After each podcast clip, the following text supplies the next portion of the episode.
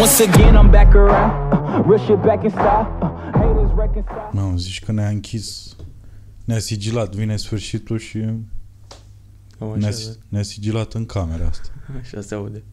Era Nu se într-un aude. căcat de film asta cu... Când stăteau toți... Bă, da, foarte prost filmul. Când stăteau toți într-un bunker, Mm.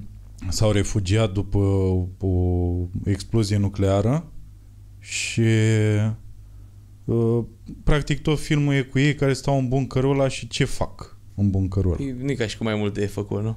Ce Dumnezeu. Păi da, era un soi de mini mall așa. Low E ca- budget, așa. Da. Aveau o cameră de jocuri, aveau uh, nu mai știu, Hmm. dormitoare, o canapea în sufragerie, o masă la care mâncau. Am că Până era când ceva. îți dai seama că una a zis nu mai stop, eu vreau să ies. Ah. Și s-a dus, S-a a stricat băgat filmul. codul. Da, da. Păi atunci se și termină. Ah. Deci, Deci practic, cât de, cât de lung e? Câteva ore, așa. bă, nu mai știu, dar are, are, cred că are o oră jumate. Atât a rezistat. Mhm. Atât au putut să stea înăuntru. Exact, dar și asta știi de o femeie care a făcut asta. Bă, da. Care a zis, nu mai, stop, eu nu mai pot I-a stau ajuns aici cu până ăștia. aici, da. da. da, Trebuie să ies. Cum era în ăla, Dawn of the Dead. Știi că în Dawn of the Dead tot așa, ăștia la un moment dat se refugiau într-un mall. Mm. Dar făceau tot felul... Aia a fost distractivă, că a durat în film 5 minute. Da. Până când au început să intre zombi. Știi? Aici au stat acolo. Ce activitate. Putea, da, adică dacă nu voia aia să iasă, tu Mai îți dai seama stăteau că- oamenii, Da, nu? exact. Păi stă, durea, dura filmul la 5 ore așa. Păi da. În care ei mai Aveau ce stăteau. face. Mai... Juca o carte. Da, ceva. exact. Ați adus Activity-ul? Ah! Dacă n-am luat Activity-ul... Uh, în fața mea l-am pe Sebastian Dobrincu uh, și pentru cine nu știe cine e Sebastian, el este cel mai tânăr milionar din Silicon Valley și bineînțeles și din România, pentru că e- era imposibil să nu fi... Să stem mai jos decât ei, nu? Se subînțelege sau cum? Păi da, na- adică dacă ești cel mai tânăr milionar din Silicon Valley, din România era greu să nu fii. Ah, să zicem. Declarat, cine știe ce. Nu există. La E. vârsta asta, la 20 de ani, Se auto ca moștenire sau ce? Da, zic că sunt și ca moștenire o grămadă. Sunt miliardari ca moștenire. În Silicon Valley o grămadă. Da, da, în România? Nu știu în România. Asta zic. Adică în Cluj uh, e acel mini Silicon Valley Da. și din câte am înțeles uh, nu, nu e atât de... Adică e bănoasă treaba acolo, dar Ei, nu, e, nu, n-ai cum nu să se compari, compară. ce compari păi de Silicon asta Valley cu zic. Cluj, nu. Deci în momentul în care tu ai fost proclamat cel mai tânăr din Silicon Valley, e imposibil să nu fii și din România, știi? Da, am preluat două titluri. da, da, da. Păi mi s-a părut mereu foarte perversă chestia asta cu... Că numai asta se scrie. Câți bani are X, câți bani și la Mhm. noi e un subiect așa... Ne și place să vorbim. A, uite-l pe ăla, are mai multe, uite cât face X, Y. Ce n-ar scrie nimeni că ce fac pe lângă concret așa, dar asta este în evidență, asta se citește, se vinde, știi? Cel mai tânăr milionar, da. cel mai așa. Dar asta mie, mie mi-a plăcut foarte mult uh, în Forbes când am citit despre tine, că scrie acolo, descrierea ta, uh, ta e self-made teen milioner. Mhm. Și asta comparativ cu abordarea pe care o au ăștia în România, știi, în momentul în care vorbesc despre tine, că se vorbește despre un tânăr, tânăr geniu român, deci asta, știi, Da. da. baga asta cu român, Da, pe exact ce mândria vorbeam noastră, noi. ce- Exact, da. Exact de... Noi l-am făcut. Da. El este datorită României. Normal, normal, normal. Știi? Așa. Și e o abordare din asta filingoasă cumva, știi? Pentru că noi la asta, uh, cu asta rezonăm. Da. De trebuie să fie exact cum dacă aveai și o dramă în familie, eventual până să devii milionar. Era, era în titlu și aia. Păi erai Orfan uh, peste român. tot. Exact. Da. Da. Devine milionar în Silicon Valley. Află povestea genului român. și asta mi s-a părut atât de cinstit la Forbes. Asta e self-made teen milioner, pentru că descrie practic totul, știi? Da. Adică tu, un om uh, tânăr, care a făcut asta cu mâna lui și cu creierul pe care îl are, știi? Da. Da. Și mi se pare că a deschis cel mai bine uh, situația Și presupun, presupun, dar te întreb, mm. că abordarea asta ți-a fost pe plac comparativ A, cu... nu-ți dai seama, parcă e mai descriptiv așa, îți dă și un pic de idee ce se întâmplă acolo, Exact. nu? Că milionar, na, pf, milionar poți să ajungi și să fii proști, să nu știi, să moștenești, na, cum discutam. Mhm. Dar parcă îți dă și un context așa, ce s-a întâmplat acolo, cum a ajuns ăsta să facă ce face. Păi da, Dar da. Tot, până la urmă, e perversă chestia asta cu milionarul, cu miliardarul, cu... Că nu descriu un om neapărat, na, atâta e descrierea omului, că uite, e milionar ăsta, dar ce a Mhm. făcut, ce, cu ce se ocupă, ce, care-i treaba cu el. Bine, articolul în Forbes e destul Bine, e de mai lung, mare. e destul de stufos, da. Eu ai- spun cu doar toată descrierea asta Știu. care mi s-a părut super cinstit. Da, nu, e chiar corectă. Dar uh, uh, păi zim, adică în spatele chestiei, adică lăsând la o parte asta cu domnule, ești milionar. Da. Tu la șapte ani te-ai apucat de codat. Da, pe la 6-7 ani abia învățam alfabetul și Bine, în programare ți-am zis, îți trebuie mai mult 1 și 0. Dacă le înveți pe alea, nu îmi trebuia tot alfabetul A la Z, că na, Adică binarul. binarul, da. Eu nu știu.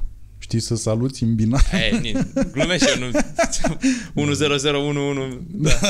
1001. Uh, nu, dar tot așa, când învățam alfabetul și asta la școală, eu aveam pasiunea asta cu calculatoarele, cu tehnologia. Știu că orice jucărie de asta mică, luam un Happy Meal la Mac de ziua mea, jucăriile alea în două zile nu mai erau jucării, erau desasamblate, erau șuruburi peste tot.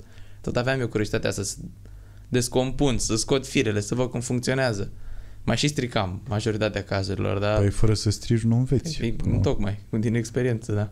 Deci practic ai Și- plecat din curiozitatea asta Da, a fost o curiozitate care după a devenit o pasiune, așa. tu fiind într-un mediu normal. Adică Da, dacă îmi nu. spui că mergeai la McDonald's și aveai Happy Meal, A, clar, pe ea, uite, asta e bine de precizat și era frumos dacă se menționau și în articole și astea că nu vin din nu știu ce mediu de oameni bogați sau nu știu ce familie, gen middle class, super modești, super nimic ieșit din comun.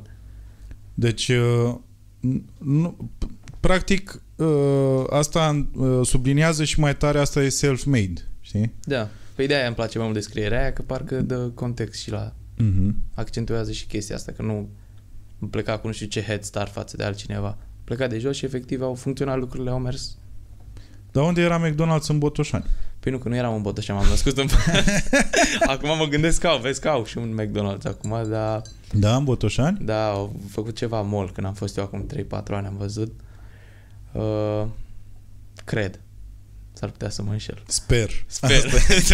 Sper să aibă un Sper. McDonald's. Și eu, am, eu mi-am dorit uh, în Focșani, îți dai seama, Da. când doream să avem și aveau ăștia la Buzău și asta a sporit și mai tare râca asta, știi, între Buzău și Da, Focșani.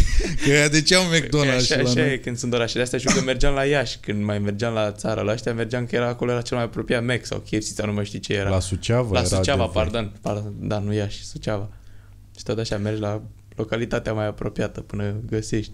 Da, în Botoșani, că, până la ce vârstă ai stat? Uh, nu, efectiv am, m-am născut acolo și când aveam un an, doi ai mei s-au mutat la București. gen, N-am A, locuit da? prea mult, dar mai mergeam în vacanțe la bunici, mai, adică Mhm. știu care e treaba pe acolo, dar nu am locuit acolo așa mult să... În București am. Deci după aia ai stat în București Da. și Și acolo aveam McDonald's, aveam ăla de aveai McDonald's-uri Mă gândeam la... Bine, unul la vremea aia cred că era, da. și ai avut uh, calculator, presupun. Și da, pe la 7-8 ani am avut și calculator și nu a avut durată de viață mult, că din nou m-am pus să-l dezasamblez și pe ăla. Serios? Doar că problema e că acolo scot șuruburi și fire, dar nu prea le mai pui înapoi la fel, că na, cum smulgeam eu la mâinile alea de 7-8 ani ale mele, rămâneam cu cablu în mână și atât era de el, nu mai... Pe da, mă, Îl băgai dar înapoi. e și asta important să vezi în interiorul Păi cablului. asta, corect, normal, asta era și curiozitatea, să văd ce Dumnezeu e în cablul ăsta, cum intră, cum funcționează, ce hard disk ăla de se învârte acolo, ce... Și asta mi-a stârnit curiozitatea, că până la urmă un copil mic când vede chestiile astea, îi stârnește curiozitate, nu vrea să vadă cum funcționează, cum... E curios, are întrebări multe, are așa. Și taică mi să zici că, na, și el avea oarecare pasiune, pasiune, gen avea interes ca orice bărbat în tehnologie, în astea, în, Mhm. îl mai interesa de calculatoare, de nu știu ce, dar n-avea nicio treabă cu domeniu, cu nimic, pur și simplu hobbyist, să zici așa. Deci e curiozitatea asta a românului Da. de că uh, ce înseamnă? Când aveai tu șapte ani, în ce an eram? 98 plus 7. Mhm. 2005. În 2005. Păi da, deci prin 95 a pornit așa fascinația Da. Și oamenii și-au permis într-adevăr cam după 2000 să ai așa Da, da, da. calculator în casă. Da, și atunci a pornit și curiozitatea asta, să zicem. La... Păi și cum de... Că eu mă gândeam, uite, de exemplu, eu când am avut uh, calculator uh, și m- m-am întâlnit cu un calculator prima oară, pe mine mai am avut o curiozitate într-adevăr, dar apăsând pe căcaturi și făcând chestii în el, știi? Da. Dar tu, în schimb, te-ai dus în zona de hardware, adică Păi nu, nu neapărat, că aveam și curiozitatea asta cu tot ce ține de tastatură, ce se întâmplă pe ecranul ăla, doar că nu înțelegeam eu așa mult. păi l-ai stricat prima oară și după aia uh, te-ai dus în Faza zona... e că la 6-7 ani nu prea știam ce se întâmplă pe ecranul ăla, că abia învățam alfabetul, gen, Mhm. nu știam să tastez, să caut pe internet, nimic, mai era și pe vremea cu scoate cablu de la telefon, Telefon ca și să bagă-l, te da. conectezi și că făceai conexiune cu extraterestri, când făcea sunetul ăla, mi-a rămas în minte așa. Da, și mie, da. Și evident că asta mi-era mai ușor la momentul ăla, că vedeam efectiv ce scoteam, ce băgam acolo. Pe calculator apăsam, dar nu știam ce se întâmplă acolo, nu dădeam eu seama. Și de-aia poate m-a, m-a atras prima oară chestia asta cu hardware, că știam, vedeam efectiv ce puneam mâna pe cabluri, pe hard discuri. Mhm. Și de nu știu câte ori mi-am prins degetele în hard disk, știi că se învârte Da. la ventilatorul, mi l-am prins. de A, nu știu deci câte era ori. și în priză ăla. Mi era și în priză, nu vrei să știi. A ajuns maica mea punea scame la priză ca să nu mai bag degetele pe acolo, pe la ștechere, pe la ce Mamă. era. Deci titlul ar fi trebuit să fie Lucky Self-Made Tu Teen garantat- Milioner. E o grămadă de noroc, dar și la capitolul ăsta că am ajuns în viață până aici. Păi la- asta zic, da? Îmi Băgam degetele în priză. Și după aia, în momentul în care erai în generală, ai rămas așa cu pasiunea asta sau Da, până în te-ai general dus și, pe prin școală? Clasele 1, 4, 6, tot am continuat, am început să îmi fac eu propriile joculețe, când am dat de programare. Știu că i-am rugat pe ei mei să-mi iau o carte de programare, văzusem eu la divert, dar nu mai știu unde tot mă pasiona pe mine coperta aia, vedeam că e ceva cu jocuri, cu programat și am zis că Era ceva foarte gros, nu? foarte gros și da, da, nu prea am înțeles prea multe din ea, dar tot mi-a stârnit mai mult curiozitatea aia, tot vedeam că abia la început de drum nu înțeleg nimic, am atâtea de învățat cât de complicat e. Și cartea aia, na, am început după să caut pe internet tutoriale și videoclipuri, cum să faci jocuri, cum să faci aplicații. Ajunsesem, îmi făcusem, uh, primul meu joc era un joc de șah, mi l-am făcut. Și știu că îl jucam cu prietenii și îmi programasem eu un buton ascuns undeva în joc care să, să le dea înapoi cu două mutări sau ceva de genul astea, mutările prietenilor cu care jucam. Și tot le distrăgeam atenția, uite acolo și ce fac, băgam butonul, tot se cruceau cu toți, nu înțelegeau cum câștigam așa bun, că nu eram ceva geniul așa. Dar nu cred că am pierdut vreun meci la jocul ăla al meu. Serios? Mereu tot mergea strategia. Păi și-l mai ai, mie mi se pare asta foarte șmecher de făcut Trebuie pentru să-l mai telefon am. sau ceva. Da, da, nu mai am sigur pe undeva și pe un hard exact, disk pe... în, dar să poți face asta, și, adică să fac și eu și concurentul, celălalt concurent al jocului, Da. știi? Da, chiar. Să poți să muți Dai cele înapoi. două mute. Da. De fapt era, stai mă, în ăla, în uh, ăsta de șah uh, de pe Windows, era, nu, no, puteai doar să-ți retragi mutarea. de Ultima, fapt. da. Da, O să dai corect. înapoi. Nu, dar aveam ceva gen- de genul, puteam să-i mut și piesa, gen selectam cu clicul piesa efectiv și eu mutam în altă parte. A, și puteai de- să faci tot, tot practic. felul de mânărimi am băgat acolo, care am zis că nu iau niciun risc. Cine știe ce. Cum, tot mereu când jucam, uite-te în stânga, uite-te în dreapta, nu știu ce, distrăgeam atenția, uite la televizor, mutam eu piesele acolo, le făceam cum trebuie. Asta în general. Da, da, eram 1-4 clasele primare, clasa a 3 a 4 Mamă, tu în 1.4 făceai asta? Adică Da. hecuiai jocuri? Da, da. Le făceam și după băgam portițe de astea prin spate să le mânăresc eu. Dar colegii tăi aveau uh, și ei așa o curiozitate în zona asta? Sau? Păi chiar nu, gen nu... Nu aveam prieteni în clase sau astea care să aibă interesul ăsta, gen nu știam pe nimeni de fapt, nu, nici în familie, nici pe nimeni. Efectiv era așa curiozitatea asta dubioasă a mea și culmea că mult timp a, avut, a fost și așa o frustrare, că parcă nimeni nu înțelegea cum funcționează, nu Da. știa așa. Nici nu vorbeam cu lumea despre asta, gen era așa pasiunea mea proprie și o urmăream așa în timpul liber, nu mergeam să vorbesc cu... Le mai arătam alor mei, uite ce am mai făcut, uite ce așa de... Și ai tăi aveau asta așa Și de... nu, Brav. evident că nu, bravo, da. Mai bine decât să bați mingea toată ziua, na. Da, bravo. Mai bați și mingea, dar mai fă și asta, într-adevăr. Știi ce e HC90? HC90, nu. HC90 e un calculator pe care l-am avut, primul calculator pe care l-am avut. Era doar o tastatură, butucănoasă, așa, era Da. o chestie foarte groasă, uh, pe care o legai la un televizor. Televizor, da.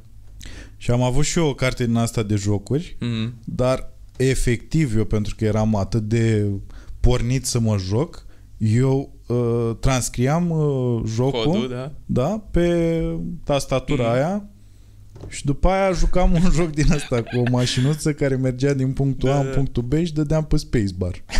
Asta era tot ce făceam. Asta era tot joc. Și pe mine mă uimea chestia aia. Adică Da. faptul că Chiar da. doar atât eu am reușit să iau ăla și să-l bag aici și după aia să mă joc, Da, pentru mine era suficient. da. Comparativ cu tine, care ai fi luat jocul ăla și probabil l-ai fi E, îmbunătățit stai sau... că la început tot așa, știu că observ, citisem pe internet cum se fac site-urile.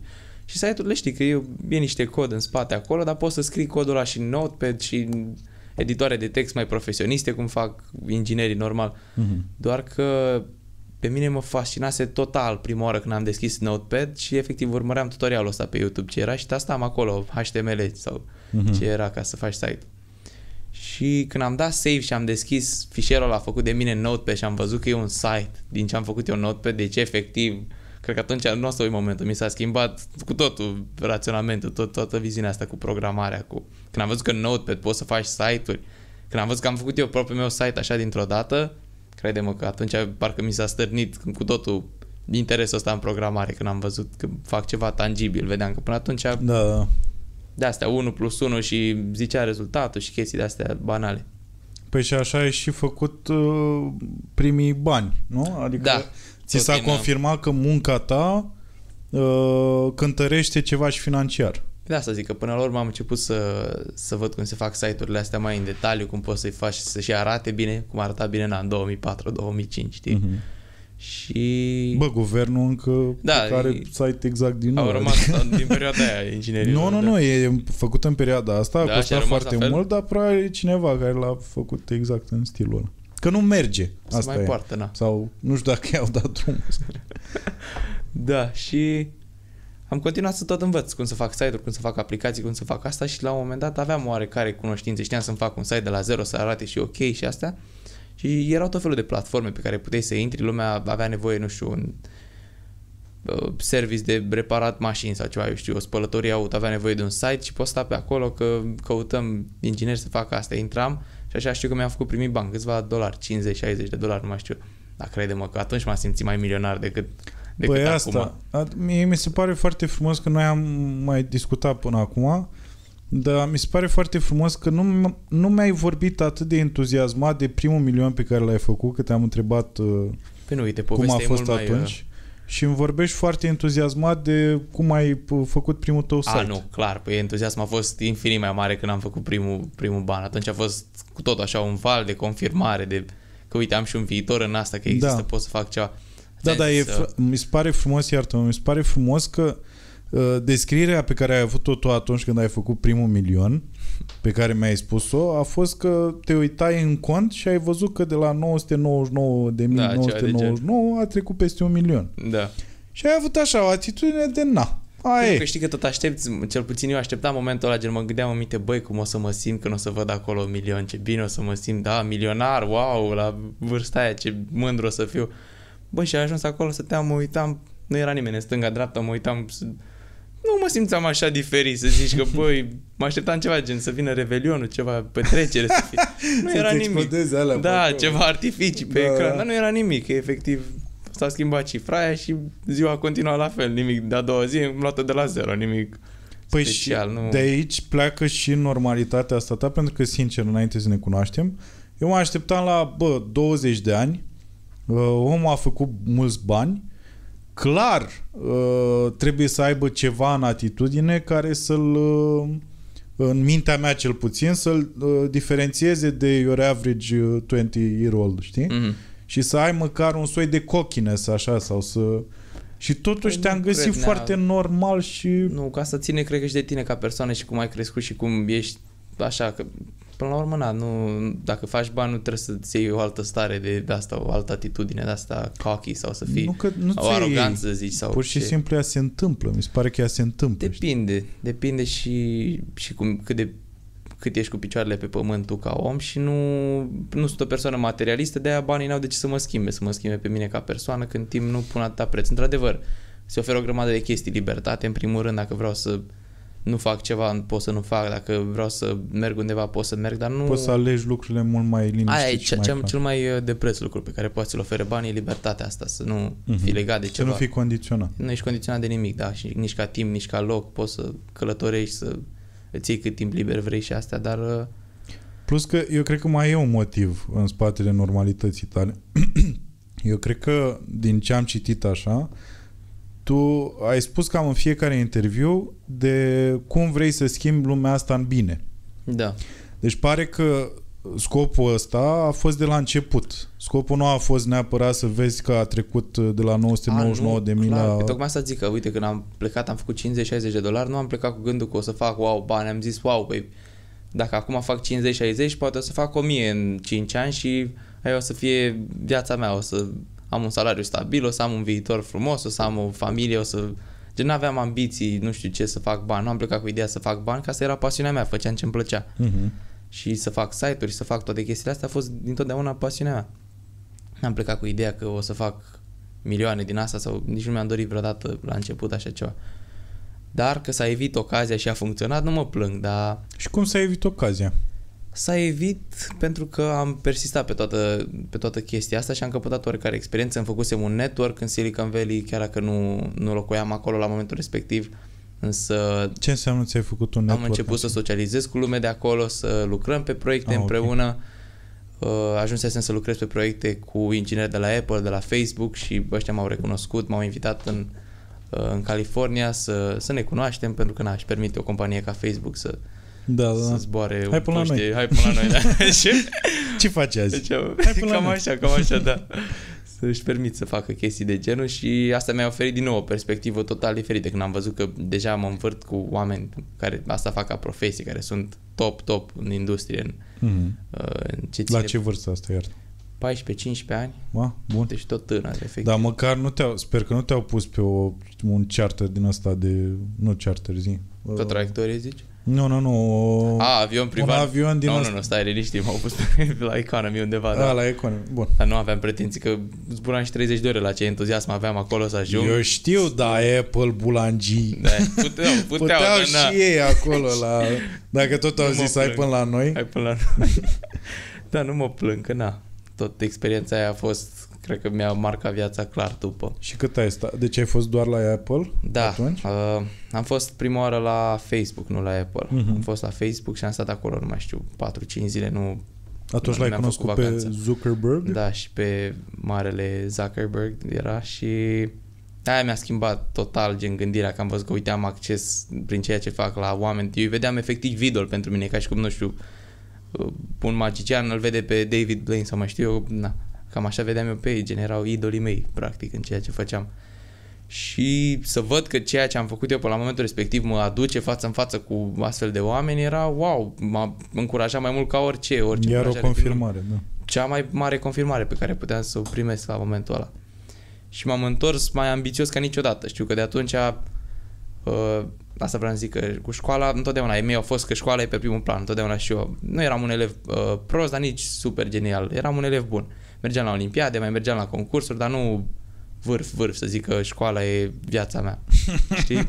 Ceea ce nu o să auzi niciodată la niciun elev. Băi, Asta vezi că cu sunt, școala e aveam, viața. aveam colegi care așa, e, așa li s-a implantat în minte că doar școala e și nu, nu vedeau nimic pe lângă școală. Asta era ocuparea lor și doar cu ocupația lor și cu asta se ocupau. Nu, Mhm. dar nu eram genul ăla. Și din momentul ăla, de unde era pe locul întâi școala, am mai coborât o treaptă, să zicem. nu mai, pentru că am văzut, am primit confirmarea asta că stai un pic. Început să fac și bani la momentul respectiv, înainte de să zbor în California și să văd chestiile astea. Și Dar asta nu m-a schimbat atât de mult pentru că, na, în primul rând, ai mei nu m-au crezut mult timp că fac bani. Când le ziceam că fac... Și nu aveam ca, cont bancar, nu aveam nimic, trebuia pe contul alor mei să extrag bani și astea. După când au intrat primii bani, Uh, Știu că eram în bucătărie, se uitau unii la alții, e adevărat? Chiar întreba maica mea pe taică mi-e adevărat? Nu, intra. Dar nu Stai te-au că întrebat mi- dacă vinzi droguri, că ai Păi, mei așa au zis. la Faza e un că i-am, moment i-am bătut atâta la cap cu lunile înainte, că uite ce fac, uite ce fac, uite ce fac, că le-am dat o idee că nu vând droguri, dar altfel s-ar fi întrebat cine știe dat. Păi ce. da, dacă intrau niște bani așa în cont, Da, da, nu, s-ar fi întrebat sigur de unde ăștia. Asta e primul gând al părinților, că Clar. ceva nu e în regulă. La Clar. vârsta aia tu să faci niște bani, nu Bine, e, dar ceva la, nu e. la 10, 11 ani, 12 ani cât aveam atunci când făceam asta, nu cred că aveam eu așa acces ușor la droguri, deci Pe da, mă, cine dar erai în știe ce- București pe de altă parte. corect și asta, da. Dacă erai în Botoșani, Nu. înțelegeam, da, așa... Păi ai mei m-au întrebat în Focșan fiind, Da. nu știu dacă realizezi. Și în perioada aia, 90 ceva, adică, Da. iartă-mă, nici în București nu erau droguri. Nu știa nimeni cum arată un drog. Da, da, nu, n-aveau habar de... În Da, afară de țigări și alcool. Da. Și ai fost uh, la Facebook uh, și la Apple sau doar la Facebook Nu, și am te-ai fost la întors? Facebook, m-am întors și culmea o săptămână mai încolo am zburat la Apple. De la A, fost, serios? luna aia a fost, uh, nu o să uit în viața vieții mele. Știu că la școală îmi buzeau telefoanele, vezi că ai luat absență, vezi că te lasă corigent, I zice. don't give a fuck. că- Efectiv, mi-am aminte că eram, uh, trebuia să intru să mă văd cu Tim Cook de la Apple, cu CEO. Mhm. Mă uit pe telefon, îmi dă proful de matematică mesaj, uh, vezi că n-ai venit la teză, te las corigent semestrul ăsta, am zis să-mi ba picioarele, nu mai mi-a luat, mi-a tăiat tot cheful, nu mai... Serios? Da, și în 3 minute intram Bă. să mă văd cu Tim Cook, dar era starea mea de spirit. Hai, salut, salut, dar băi, vezi că am rămas la Ai, matematică. mă, Nu, Nu, cred, futui Mi-a tăiat școala tot... uh, măsii să-i Mi-a fute. tăiat tot cheful, nu mai... Uh... Mamă, deci în locul tău îi trimiteam poză în 3 minute cu Tim Cook. Păi nu, că eram deprimat rău de tot când am auzit că... Ah. Faza e că nici n-aveam voie să zbor singur, că cu tot cu viză și asta n-aveam cum la 14 ani să zbor singur în California și eram cu taică meu, l-a luat și pe taică meu cu mine. Și ăsta s-a făcut negru la față, tata, na, când a auzit de... Deși era cu tine Da, la da, întâlnire cu Tim Cook. Da. Bine, înțelegea situația mai bine ca mine, probabil, că eu m-am pierdut în spațiu, efectiv. Bă, dar vezi ce înseamnă mă, chestia asta cu care ești hrănit. Dacă ești hrănit cu un căcat de genul Întocmai, ăsta... Da. Să rămâne implantat în tine, nu-l mai scoți. Exact, exact. Da. Deci fiul tu e la întâlnire cu Tim Cook și tu zici N-am dat teză și- "Ai, n-ai dat teză la matematică? Băi, frate, mă, e incredibil, nu? Da, e genul ăla de moment pe care pe moment pare așa o tragedie și după uite, uite și râzi în spate. Exact, dar da, da. Pe moment m-a marcat, mi-a schimbat toată starea, nu mai eram așa, eram entuziasmat rău de tot, am ajuns acolo, era mai calmat, așa, mai Și calm. nu te-a întrebat Tim Cook ce, Ce ai, ești ok, bre? Ce ai și tu pățit? să zici, domnul Tim, N-am dat teza la am dat matematică. teză la matematică Să vedeți. în România și Rămas corigent acum. nu? lasă mă, uite, hai, hai la noi atunci, hai angajat Hai la noi, hai la noi aici. hai pe la noi aici. Da, și și asta a fost, din nou, același, aceeași situație. În sens, în decurs de două săptămâni, efectiv simțeam că visez, că era real ce se întâmpla. Da. Am zburat de acolo, am venit acasă, am stat câteva zile, am zburat iarăși să mă văd cu Tim Cook. Și mi-au făcut turul pe acolo, pe la Apple, am întâlnit cu ingineri de la ei, mi-au povestit cum e viața, cum e viața, care e Fără teze. Da, fără teze. Gândul meu era la Și erau corigent. și români acolo? Românii erau, dar știi ce am observat cu românii în Silicon Valley? De obicei, uh, dacă nu se știau dinainte de pe unde au mai lucrat ei din România, de obicei se evită sau nu... Nu că se evită, dar nu, nu sunt așa entuziasmați când dau de alți români. Nu Hm. au entuziasm ăsta, nu știu. Iarăși același căcat cu care ai fost rănit, probabil. Da, da, probabil. Ura aia, mulți au plecat și din ura aia față. Depinde și când ai plecat perioada și asta și Da, da. nu sunt așa prietenoși cu alți români acolo. Da, am întâlnit și o grămadă de români prietenoși și sunt o grămadă de români. Probabil mai tineri. Da, clar, ea mai tineri și m, știu că mergeam prin... Uh, eram prin magazin, nu mai știu ce cumpăram, făceam cumpărături. Și eram cu maică mea la telefon, îi povesteam, bă, efectiv, magazinul ăsta te fură pe față, o de asta de, o, o 10 dolari, nu mai știu ce. Și eram cu căștile și vine un român la mine, da, mă, fix la asta mă gândeam și eu. Am zis, am zis, Uite, stai, așa ce, se nu? prietenezi românii. Da, tot, tot ne plângem aceleași de subiecte, prețuri, Da, Dar uh, atunci, deci asta la 15 ani. da. Și a- 14-15 ani, făceam 15 ani vara aia. Și atunci ți-au și propus uh, și Facebook-ul și Apple-ul să lucrezi la ei? Bine, nu că mi-au propus, că propuneri tot primeam non-stop, dar la început nu știau ei câți ani am. Știi că lucram pe proiecte cu ei, cu ingineri de la ei, pe care ei le foloseau de ceva timp în, de exemplu, aplicația de mobil, de asta de iOS, de iPhone, de aplicație de Facebook, foloseau librăriile astea pe care le scriam eu, știi, gen parte din codul pe care îl așa. Și evident, văzând că, con- virgulă, contribui la chestia asta așa activ, au zis, nu vrei să vii să lucrăm aici, că practic și așa lucrăm împreună, nu așa să-mi fac o ofertă mai oficială. Da. Deci să te angajezi oricum, Da. adică nu, să, să nu fii colaborator în continuare ceea ce Ai zis că erai. oricum lucrăm atât de împreună, uh-huh. vino aici, lucrăm, vorbim cu ăștia de aici, să te angajeze și... Deci asta a zis Facebook-ul. Da.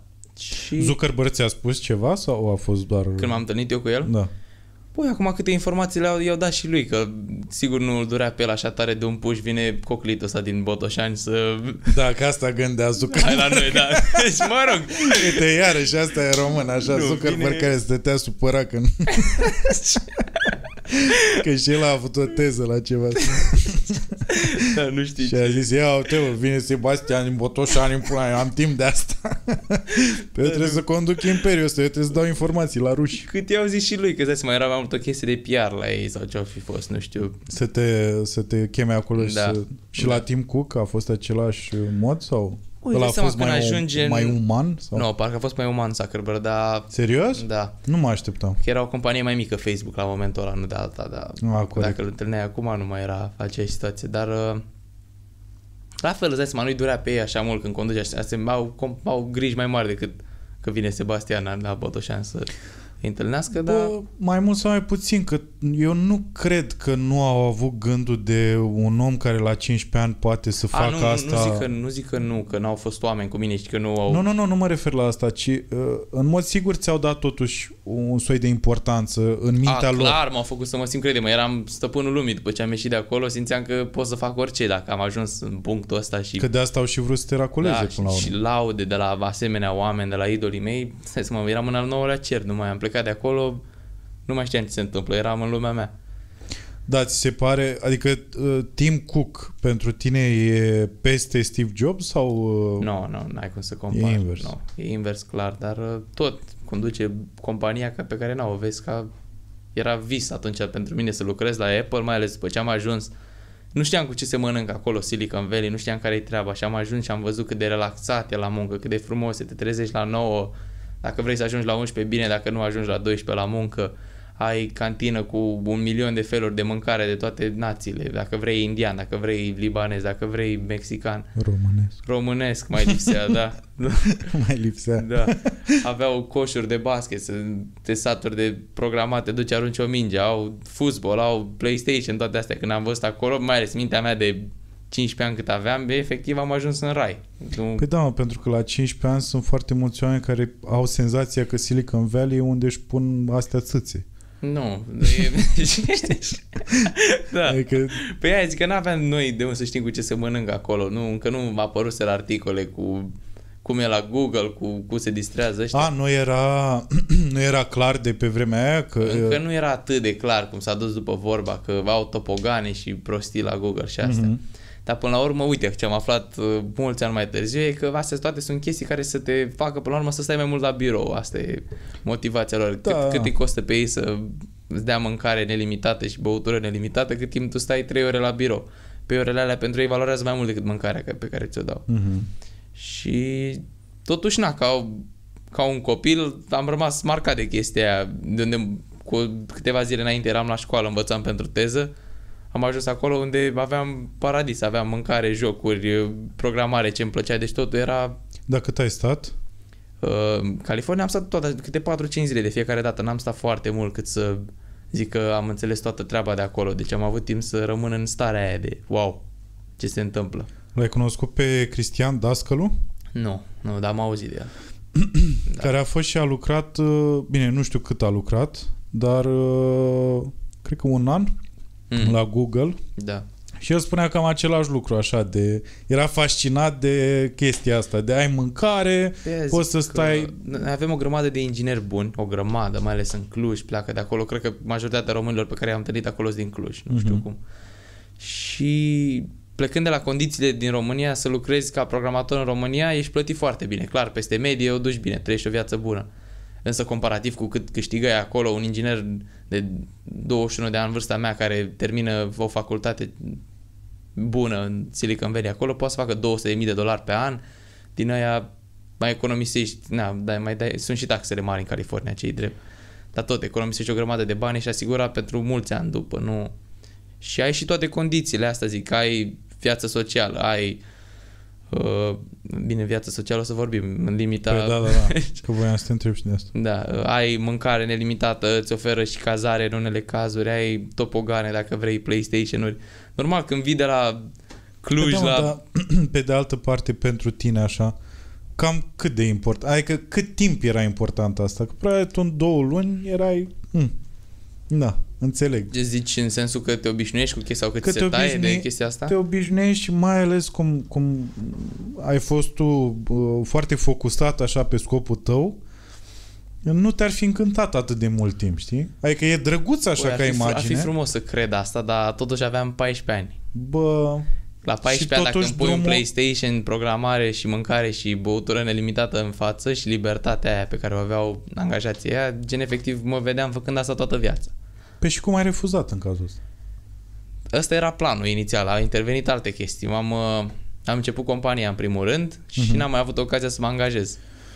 Am avut și un job. un Vorbim singur de... Job. Nu vorbim de story... Ba da, ba da, Ba da? Am sărit mult timp acum. Dacă vrei, Mhm. ne mai întoarcem câțiva pași. Că între timp mi-am luat un job, când m-am întors în țară, Păi asta, eu Ah. asta sunt curios, cum ai uh, avut înțelepciunea să refuzi uh, Apple-ul și cu Facebook-ul împreună așa?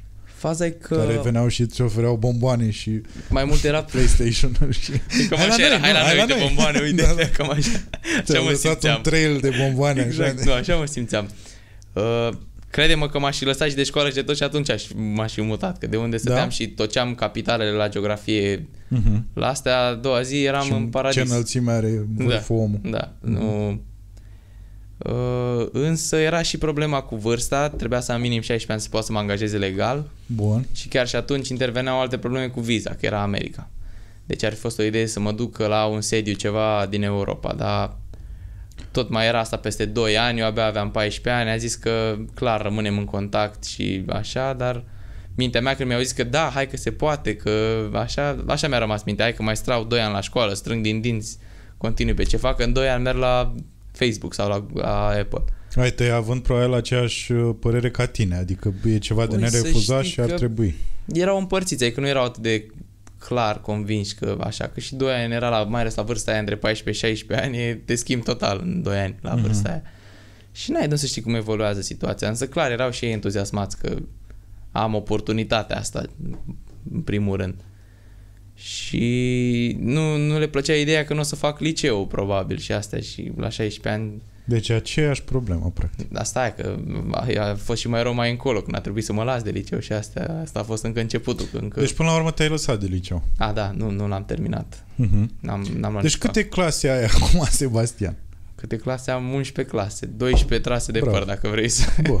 Făcute, dar fără finalizare. Asta nefiind totuși o încurajare, știi, pentru că mai sunt, știi cum e, uh, circulă de foarte mulți ani așa, e credința asta că dacă îți dorești ceva, uh, se poate întâmpla. Adică gândul tău, dacă e suficient de, pot- de puternic, la un moment dat se materializează și uh, ți se îndeplinește, știi? Da, așa se zice. Și sunt foarte mulți oameni care au senzația că asta se poate întâmpla dacă stai efectiv așa cu curul în Da. sus și nu, Deci și de aia nu se nu întâmplă. faci nimic, De aia nu știi? se întâmplă. Nu, mi se pare super clișei Adică, că... iartă-mă, că de asta vreau să subliniez că asta nu înseamnă că automat, dacă ai renunțat la școală, uh, asta te-a făcut... uh, Dar nu, clar, a fost și un ci- risc imens. Nu? Ci pur și simplu faptul că tu ai avut uh, Oarecare înțelepciunea, asigurare, înțelepciunea confirmare. necesară, nu, dar înțelepciunea necesară de a, de a selecta ce te interesează de fapt pe tine, știi? Da. Și eu cred că de asta, că și despre asta voiam să vorbim un pic,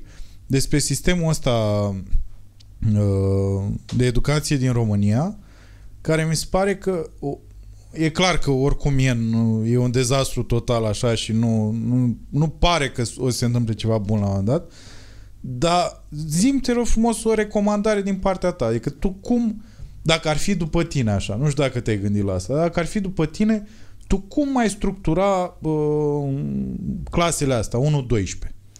Cum le vezi Uite, așa? Multă lume când mă întreabă de școală, tot uh, vor să fac o paralelă între ceea ce fac eu și școală. Uh-huh. Însă părerea mea e că până la urmă școala nu, nu e făcută să, să scoată astfel de vârfuri, să zicem că vrea să exceleze Sebastian la programare, la business.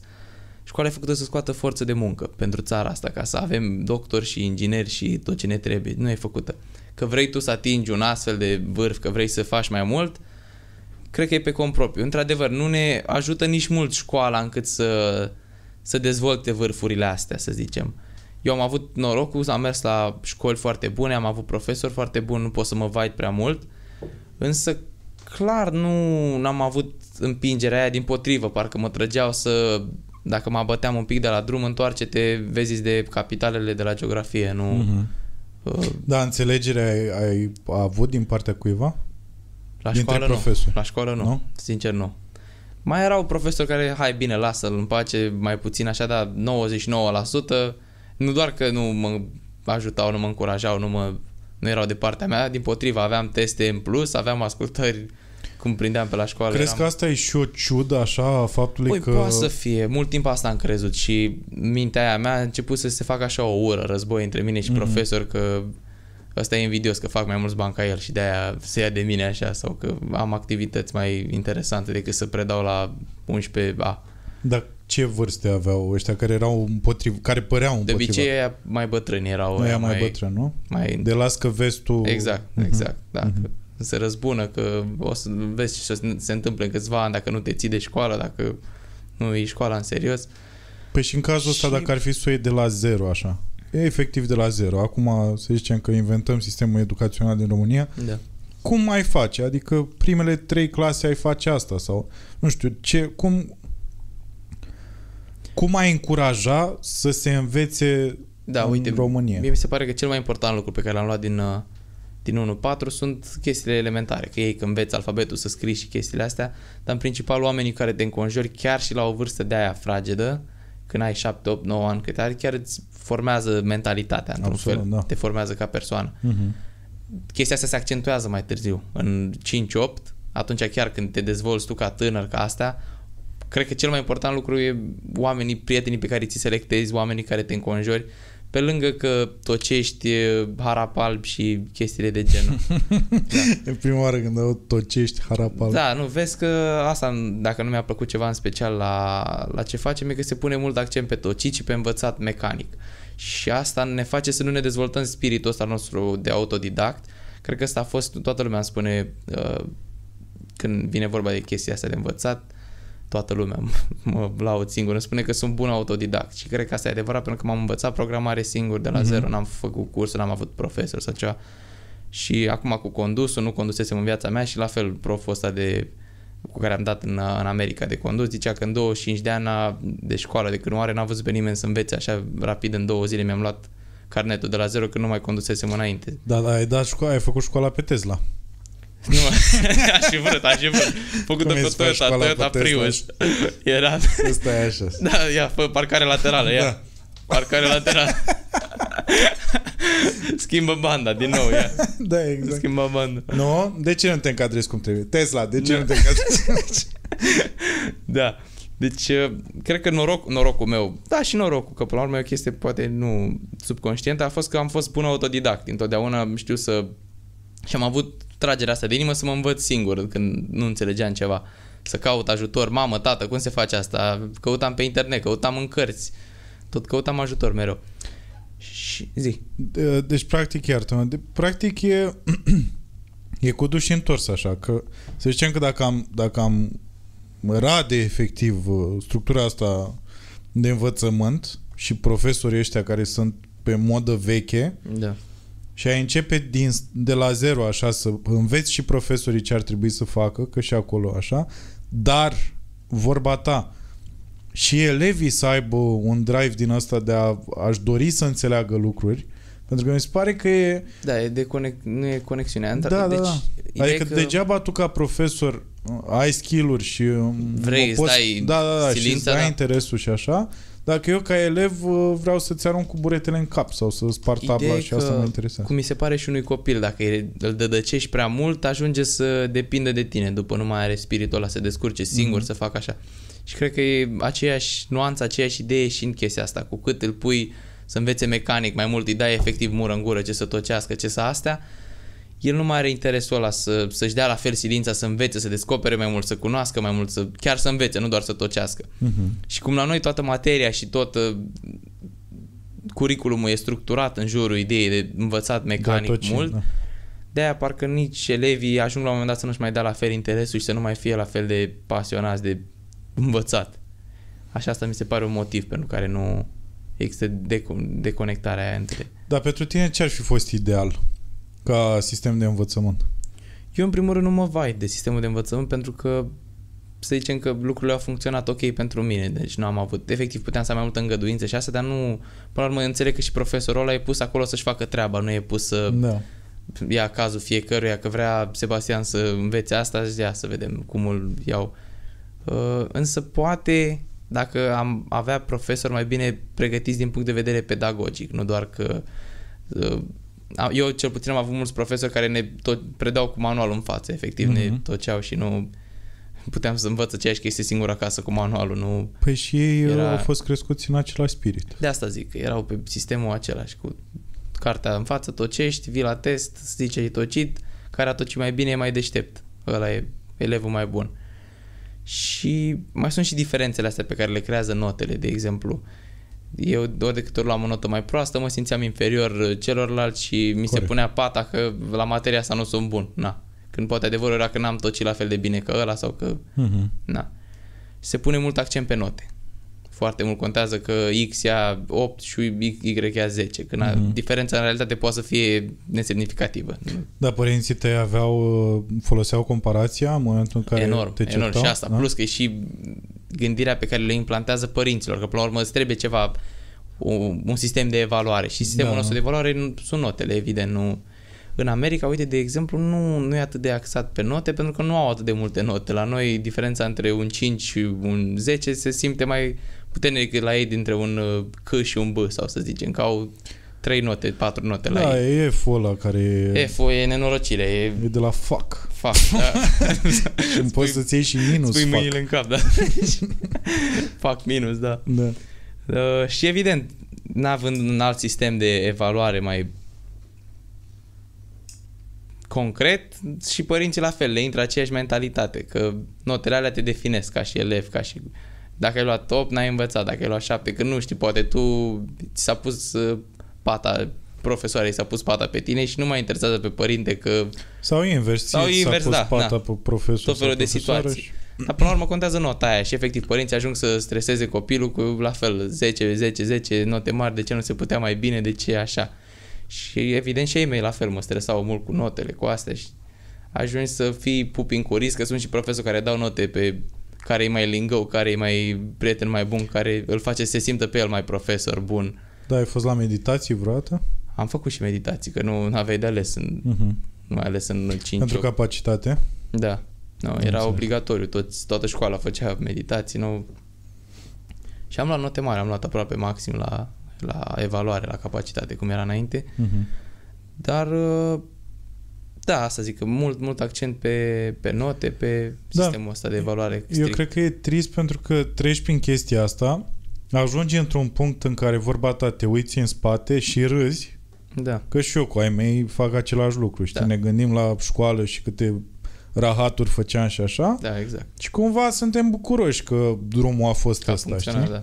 Doar că ei abia atunci învață că ar fi Da. trebuit să trateze totul mult mai lejer, știi? Nu, asta e faza, că nici părinții nu realizează la momentul ăla. Până la urmă, nu suntem oameni, nu, nu zici că un părinte trebuie să le știe pe toate și el Păi da, da, învață da. cu...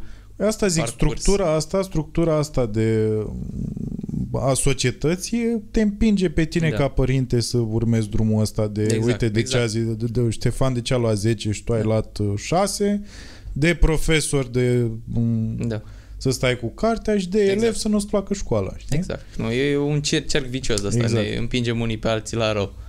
Până la urmă. Bun, și ai renunțat la școală, da? Da, în clasa Între a 11 a 11 la final. După tras de păr am mai făcut un pic din a 12 Mhm. Și după aia ce s-a întâmplat? Păi, în primul rând, de ce m-am lăsat e pentru că între timp îmi luasem un job, lu- lucram la birou, aveam biroul meu cu compania, cu era un startup german care avea birou și în Berlin și în, uh, și în București. Da, stai, înainte de asta, deci uh, că asta m-a interesat cel mai mult așa, pentru că nu pot să înțeleg. Deci, în momentul în care ai făcut uh, Story Hepo, Asta e mai încolo. Da. a, deci asta, gă, asta când ai făcut-o? La Tot în 18 ani? perioada aia când m-am lăsat de școală atunci, dar zic că până să mă las, mi- mi-am luat un job, Dar ce aveam- înseamnă că ți-ai luat un job? gen lucram, aveam, efectiv Cum? eram corporatist. Cum la ai vârsta făcut aia. asta la, ora, la 17 ani? Deci uh, era un startup german care căuta un inginer pe ceea ce făceam eu exact pe Mhm. asta cu mobile, cu așa. Știau că aveam recomandările astea de la Apple, de la Facebook, astea, din nou m-au ajutat enorm mai Deci tu târziu. aveai recomandări. Pe- Cunoșteam deja. oameni de la Super. așa care puteau să mă recomande, să zică. Uh, din nou, nu știau câți ani am. Unde. Aha. Deci, Că asta eram nu, curios. nu, habar n-aveau. M-au contactat, am vorbit pe Skype prima oară că hai poate ne vedem, să vedem dacă ești interesat. Ne-am văzut, imaginează-ți eu la 15-16 ani cât aveam, copil mic, se vedea pe fața mea, tinerețea aia, da, da. așa. Încă se vede, Sebastian. Da, încă se vede, da. Da. Și m- îmbrăcat la cămașă, să par și eu mai mare, nu știu pe cine credeam eu că păcălesc. Serios? Da, da, eram... You went grown up? Da, da, da. Îmi dregeam vocea să nu se audă pubertatea Ai, din mă, ce vocea mea. drăguț. Știi? Pe dacă ați vorbit pe Skype, nu te vedeau? Ba, mă și A, vedeau. stai, că aveai cămașă, deci te Da, vedeau. bun, cămașă, stai liniștit, jos n-avea nimic, că aveam cămașă pe mine. Erai în pantaloni scurți? Da, da, da.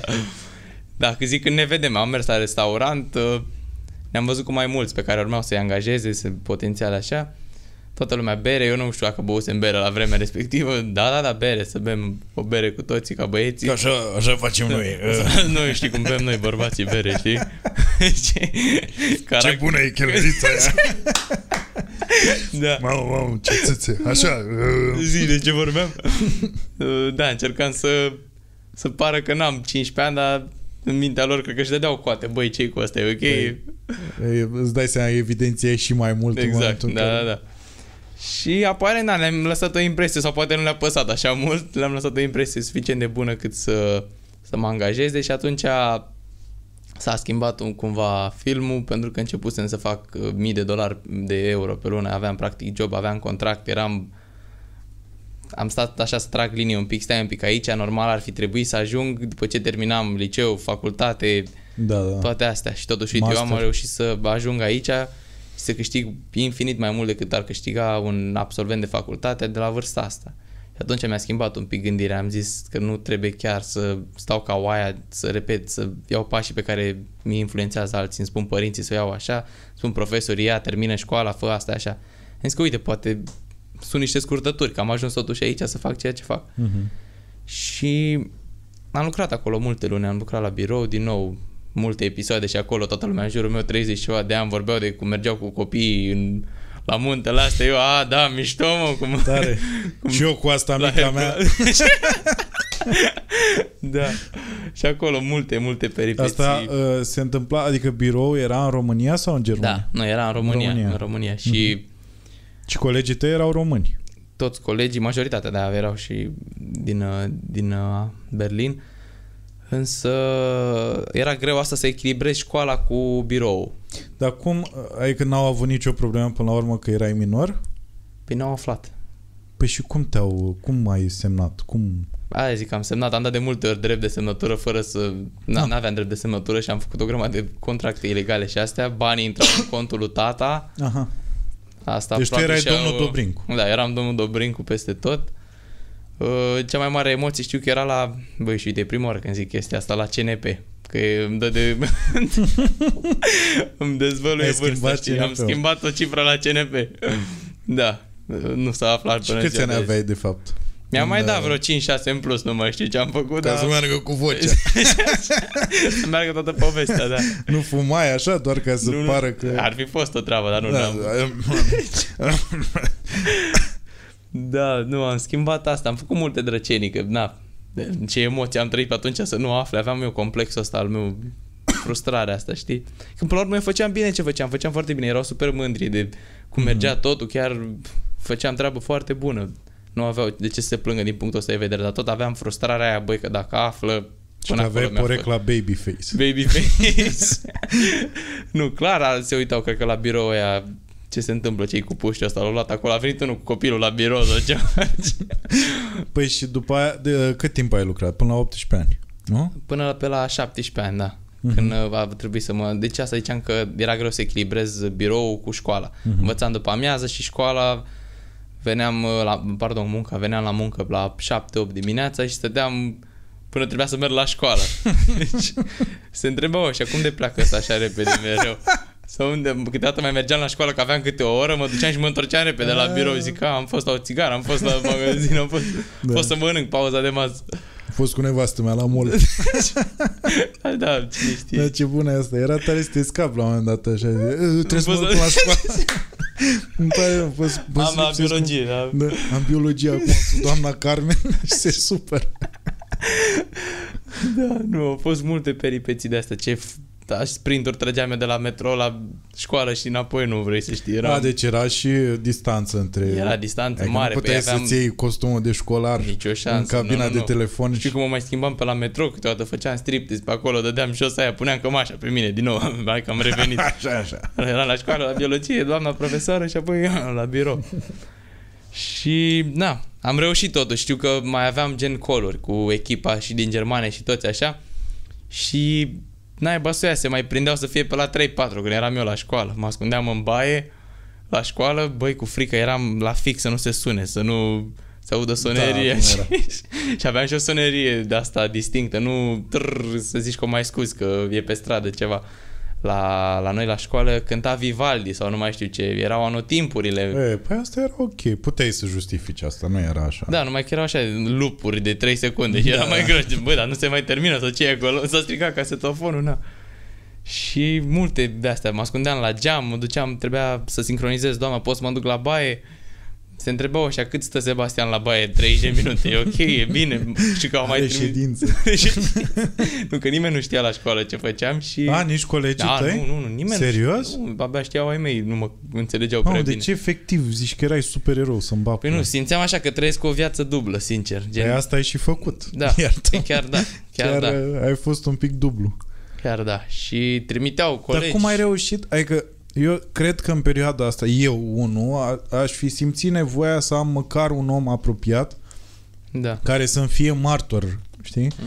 Pentru că Și eu am e simțit greu nevoia, dar nu, nu mă simțeam confortabil că știu că și cum e la vârsta aia, se răspândea așa și să... mm-hmm.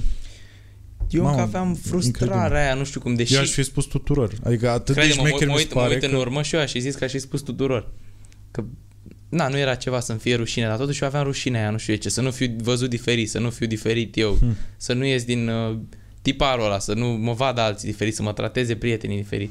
Așa că am preferat că, na, suntem toți egali, suntem așa, n-am zis la nimeni. Deci am Ei dat la s-au lor mei. supărat când au aflat? Prietenii. Nu s-au supărat, erau chiar oarecare mândru, mândri că, na, că de, mă, cun- că știau, au aflat că făceam ceea ce făceam, nu era un motiv de, na, gelozii sau mai știu eu ce, să mă vadă diferit, să mă Nu trateze neapărat diferit. gelozie. Nu, mă refer la faptul că ai, le-ai ascuns asta. Adică mă refer la prietenul tău cel mai bun din perioada aia. Nu, adică cu prietenii cei mai apropiați mai ziceam că, uite, mai lucrez cu o companie, nu le ziceam că merg la birou, nu le ziceam tot A, deci programul așa. era o chestie vagă, zis Da, acum. gen mai ziceam că, uite, lucrez cu compania asta, e că avea o idee de ce făceam, dar nu știau nivelul sau că Mhm. sunt angajat la ei sau că chiulez de la școală ca să merg, nu știau, nu, cei mei, nimeni nu știa practic, eram singur împotriva tuturor că știu că nu ar fi, n-aș fi primit aprobări de nicăieri la birou să luau de ce i-am mințit la școală, de ce nu mă ține Da. școala, ai mei de ce nu înțelegeau că trebuie să chiulez și de la ore câteodată, că nu pot mereu să le echilibrez pe astea două.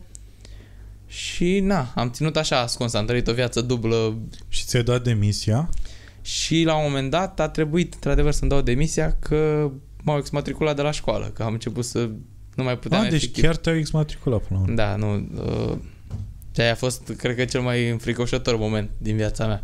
Știu că eram la birou și primesc mail că fiul dumneavoastră, noi eram la, eram la un liceu uh, de informatică și aveam sistem pe mail, le zicea de absențe, de toate astea. Oricum profesorii ajunseseră să mă urască toți. Nu, nu cred că era vreunul care să mă suporte acolo, că Păi ei Uh. știau ceva din ce faci? până cu câteva săptămâni înainte, nu știu cum la ProTV au aflat că au primit un pont anonim, cică, de la cineva că uite ce face puștiul ăsta, că a fost la Facebook, a fost la Apple, că acum lucrează cu startup-ul ăsta și mă contactează de la ProTV că hai să facem un interviu, așa, eu bucuros, hai să facem un interviu, na, era mare lucru, deși nu mai zisesem la nimeni, practic era coming out-ul meu acum, știi?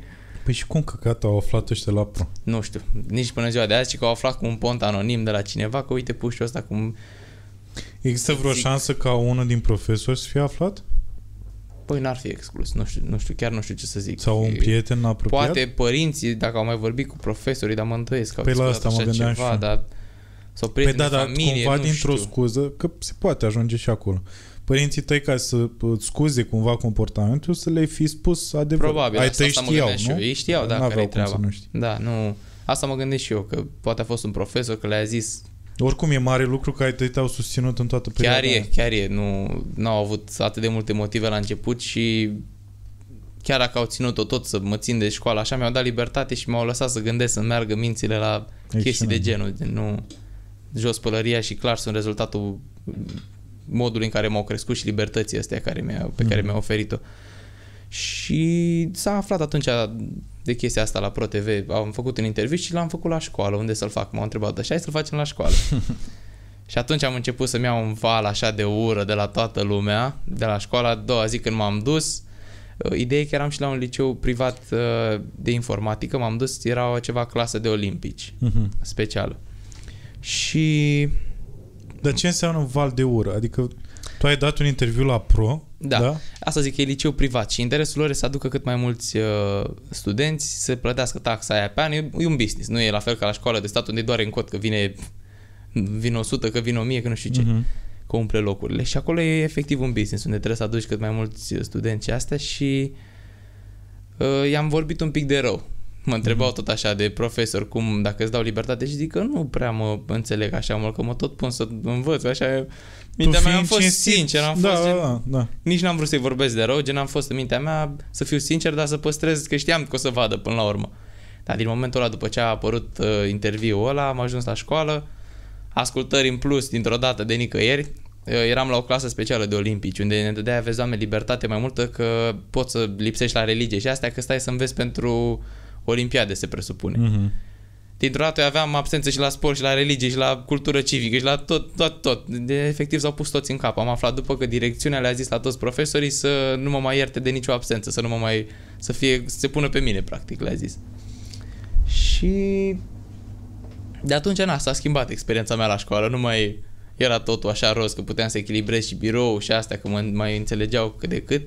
Aveam ascultări în plus, ți-am zis, aveam teste separate, singurul cu absențe și la un moment dat a început să se umple catalogul ăla de absențe la mine, de unde aveam una pe aici, pe acolo.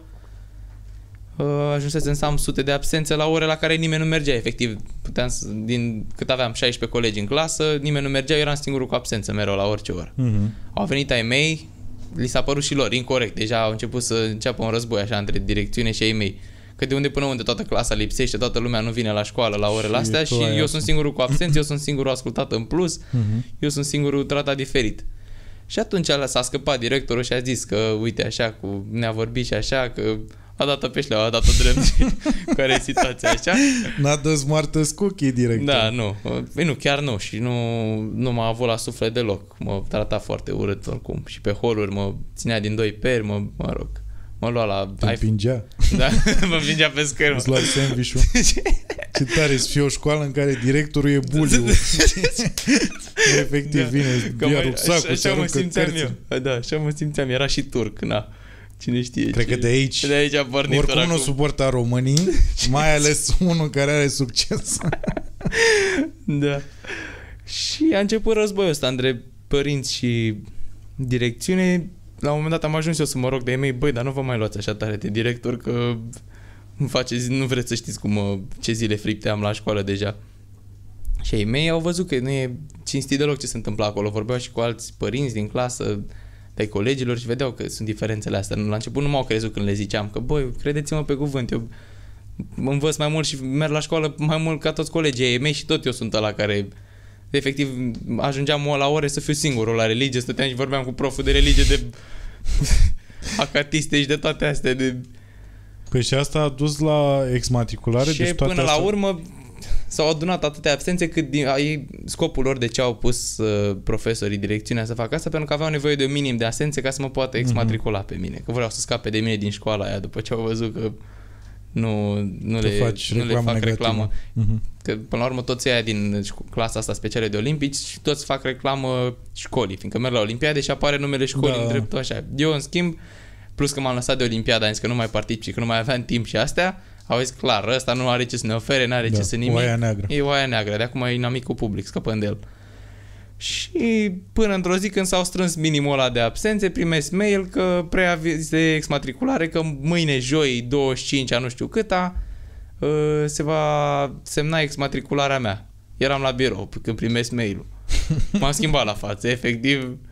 Nu, nici nu vreau să mă văd cum eram. M-am albit, m-am, nu mai știam ce să fac, m-am panicat, încercam să stau calm, mă duc la baie, sunt pe e-mail, uh, verifică și tu mail-ul, vezi că m-au exmatriculat. Liniște la telefon, nimic. Din nou, verifică e-mail, din nou, în primul rând eu, mi-era frică de e-mail, ce urma să-mi fac acasă când, când ajungeam, știi, exmatriculat, de unde eram un elev bun, eram așa, de exmatriculat, într-o dată, nu... Na. Am fost cu rugăminți a doua zi, nu a doua zi, în ziua aia, imediat am plecat de la birou și când am plecat mai devreme, am băgat iar o scuză de aia de-a mea, că deja eram expert Că te duci la alt director. mă duc la Uh, și m-am dus imediat la școală cu rugăminți, cu asta directorul din nou. O ține pe a lui, ăsta își freca mâinile, hai că l-am făcut, de am, l-am dus unde voiam, cu absențele, cu astea. Păi uite, așa e regulamentul de la guvern, de la minister, pardon, că dacă are numărul ăsta de absențe, trebuie exmatriculat.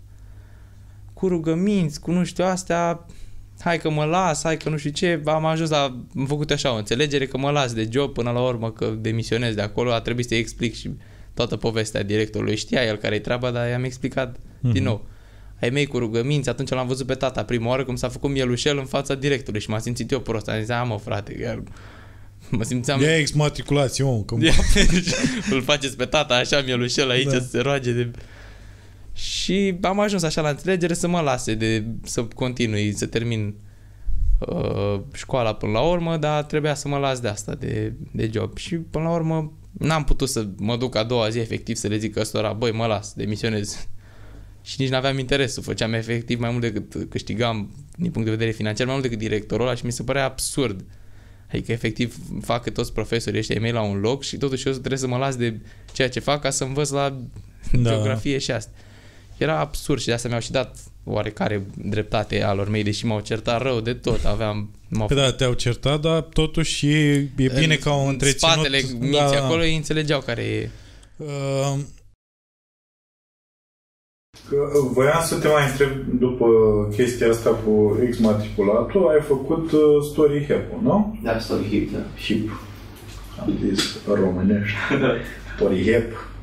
Și voiam să te întreb, că și asta eram curios, cum ți-ai dat tu seama că piața are nevoie de așa ceva?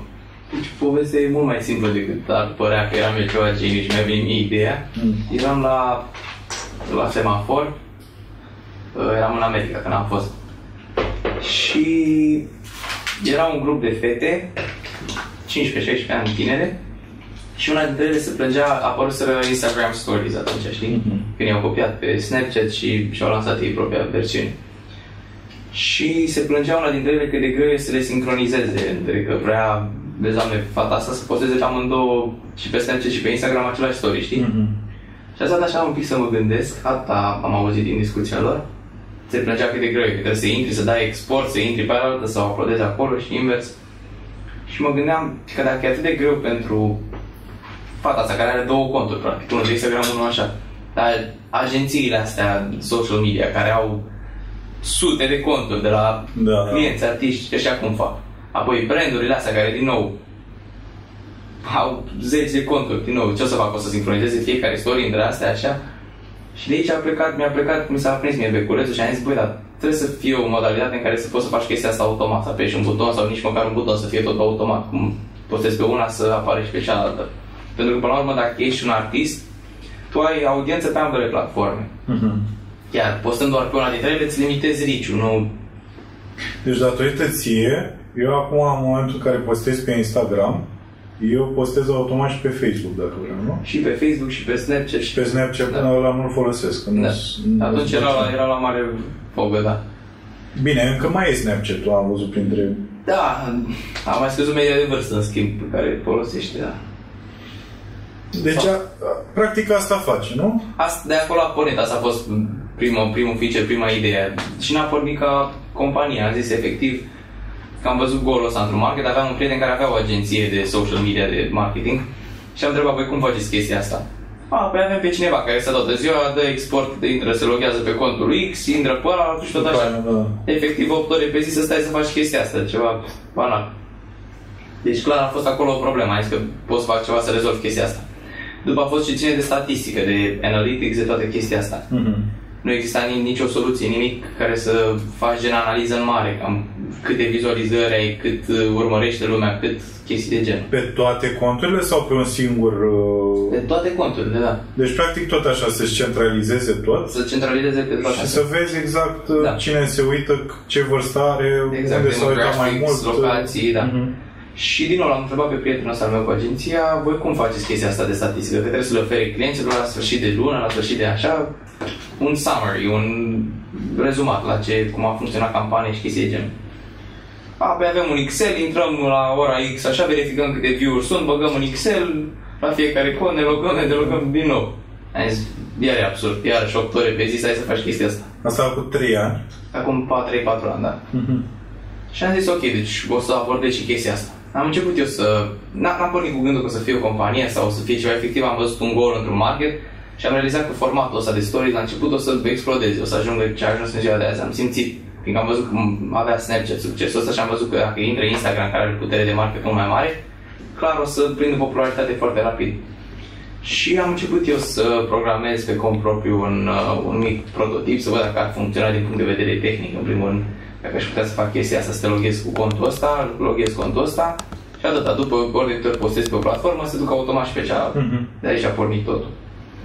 Și am reușit să creez un prototip, l-am testat cu prietenul ăsta al meu care avea agenția. Îmi dă mesaj în câteva zile că efectiv i-am salvat ore în șir pe zi, nu mai stă nimeni să sincronizeze chestiile astea, să așa, plus că e mult mai rapid, că e instant, detectează când postezi Da. ceva, nu când intră X la ora cu tare să vă uploadeze și așa. E și instant, am salvat și o grămadă de timp, vrem să plătim pentru chestia asta. Apoi mi s-a prins un beculeț așa în cap, am zis, "Stai un pic, uite, într-adevăr, salvezi timp, timpul ăla costă bani pentru el ca să plătească pe cineva și putea să cer bani. Uh, fiind prieten, efectiv, efectiv, doamne, evident, nu i-am uh, cerut prețuri colosale ceva, i cerut să 100 de dolari sau ceva pe lună, nu mai știu. O sumă de asta de nimic. Și mult timp la început, uh, a început să ducă vestea, am început să mai dau și la alți oameni, contactam agenții, contactam branduri, bă, aveți nevoie de chestia asta? Da, avem, ia, testați. A, bine, vrem să plătim pentru asta, că Deci așa se face. Tu contactezi, nu? așa am început, da. Uh, agenții și branduri și le spui că ai produsul ăsta, nu?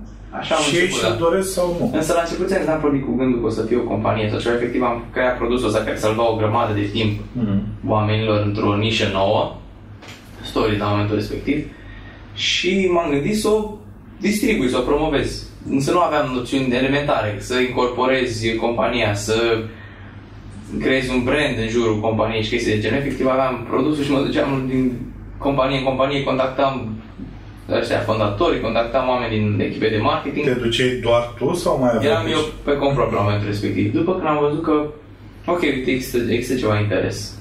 Chiar ar putea să aibă ceva potențial să fie un startup chestia asta. Mi-am contactat un prieten din uh, Arizona cu care mai lucrasem pe mai multe proiecte dinainte și știu că ne înțelegeam bine, aveam chemistry ăsta. El nu era inginer, era mai mult pe comunicare, pe marketing Mhm. Și am zis ok, hai să, să încercăm să facem uh, o companie din chestia asta, să incorporăm. Am început să creăm brandul de Storytip, am început să uh, căutăm investiții. Uh, am luat o, un împrumut de 100.000 de dolari de la un investitor american pe care îl cunoșteam dintr-un prieten mai vechi, tot așa l-am piciuit, i-a plăcut ideea, a văzut că are potențial, că uite avem clienți, deja avem, putem să incorporăm. Tu având 17 ani. 17 ani. Deci el a băgat 100.000 de dolari într-un produs pe care... Ca împrumut, da, nu ca investiție. Și cu banii am început să angajăm designer, am început să angajăm uh, Tu aveai niște bani strânși până atunci. Aveam banii mei strânși pentru că făceam mulți bani pentru vârsta mea, raportat la cât cheltuiam, plus că locuiam cu părinții, aveam și banii mei pe care i-am pus la început ca să finanțez tot ce ține de marketing, de chestiile astea la început până să Aha. incorporăm. Și am început să angajăm designer, să angajăm ingineri, să grăbim toată chestia asta, să accelerăm uh, dezvoltarea platformei, practic. Am, între timp a devenit și o platformă, nu mai era doar așa un proiect, un, un, uh, un demo mai mult. Și în câteva luni am lansat uh, pe piață uh, Story Hit brandul. Am început să semnăm clienți mai mari, început să vină case de producție de muzică la noi și atunci ne-am prins că ok, cam ăsta e marketul nostru. Deci așa rapid s-a întâmplat. N-a fost chiar rapid, a fost de, de cursul 5, 6, 7 luni, adică tot relativ rapid, Rapid. însă a fost cu pas cu pas, pot zic că a fost un moment în care m-am trezit peste noapte că wow, Păi nu, cine nu, nu, e schimbare. clar că asta s-a întâmplat, vorba ta, cum uh, ai pornit uh, de la început cu niște recomandări, uh, după aia te-ai Da, angajat, da, e nu, a fost, clar că a fost pas o... cu pas, clar, dacă, uh, dacă ar fi să mulțumesc cuiva să fiu recunoscător, a fost și tot bazul ăsta din jurul formatului stories, că atunci prindea popularitate mare, se vorbea foarte mult despre asta și asta a accelerat enorm tot, Mhm. tot growth-ul ăsta la, la momentul respectiv, deci a contribuit enorm. Și am lansat, am început să semnăm clienți mai mari, case de producție în mare parte și am observat că uh, dacă ne-am axat mai mult pe asta, ar avea mai mult sens pentru noi, pentru că atunci când semnezi cu o casă de producție și avem cu o mie de artiști. Un artist are cont pe Facebook, pe Instagram, pe Snapchat. Păi tu n-ai plecat la drum cu gândul ăsta că ar putea, s-ar răspândi mult mai lejer? Sincer nu. Sincer mă gândeam că oricine... Aia zic că... Că pleci de la om la om, așa? Da, da, că am asta era gândul. Nu, nu aveam tot marketul definit bine în minte, pentru că nu ajunsesem să vorbesc așa mult cu potențial clienții decât să fac o idee mai robustă. Și am înțeles cam care ar fi marketul nostru, ne-am axat mai mult pe asta, am început să semnăm case de producție.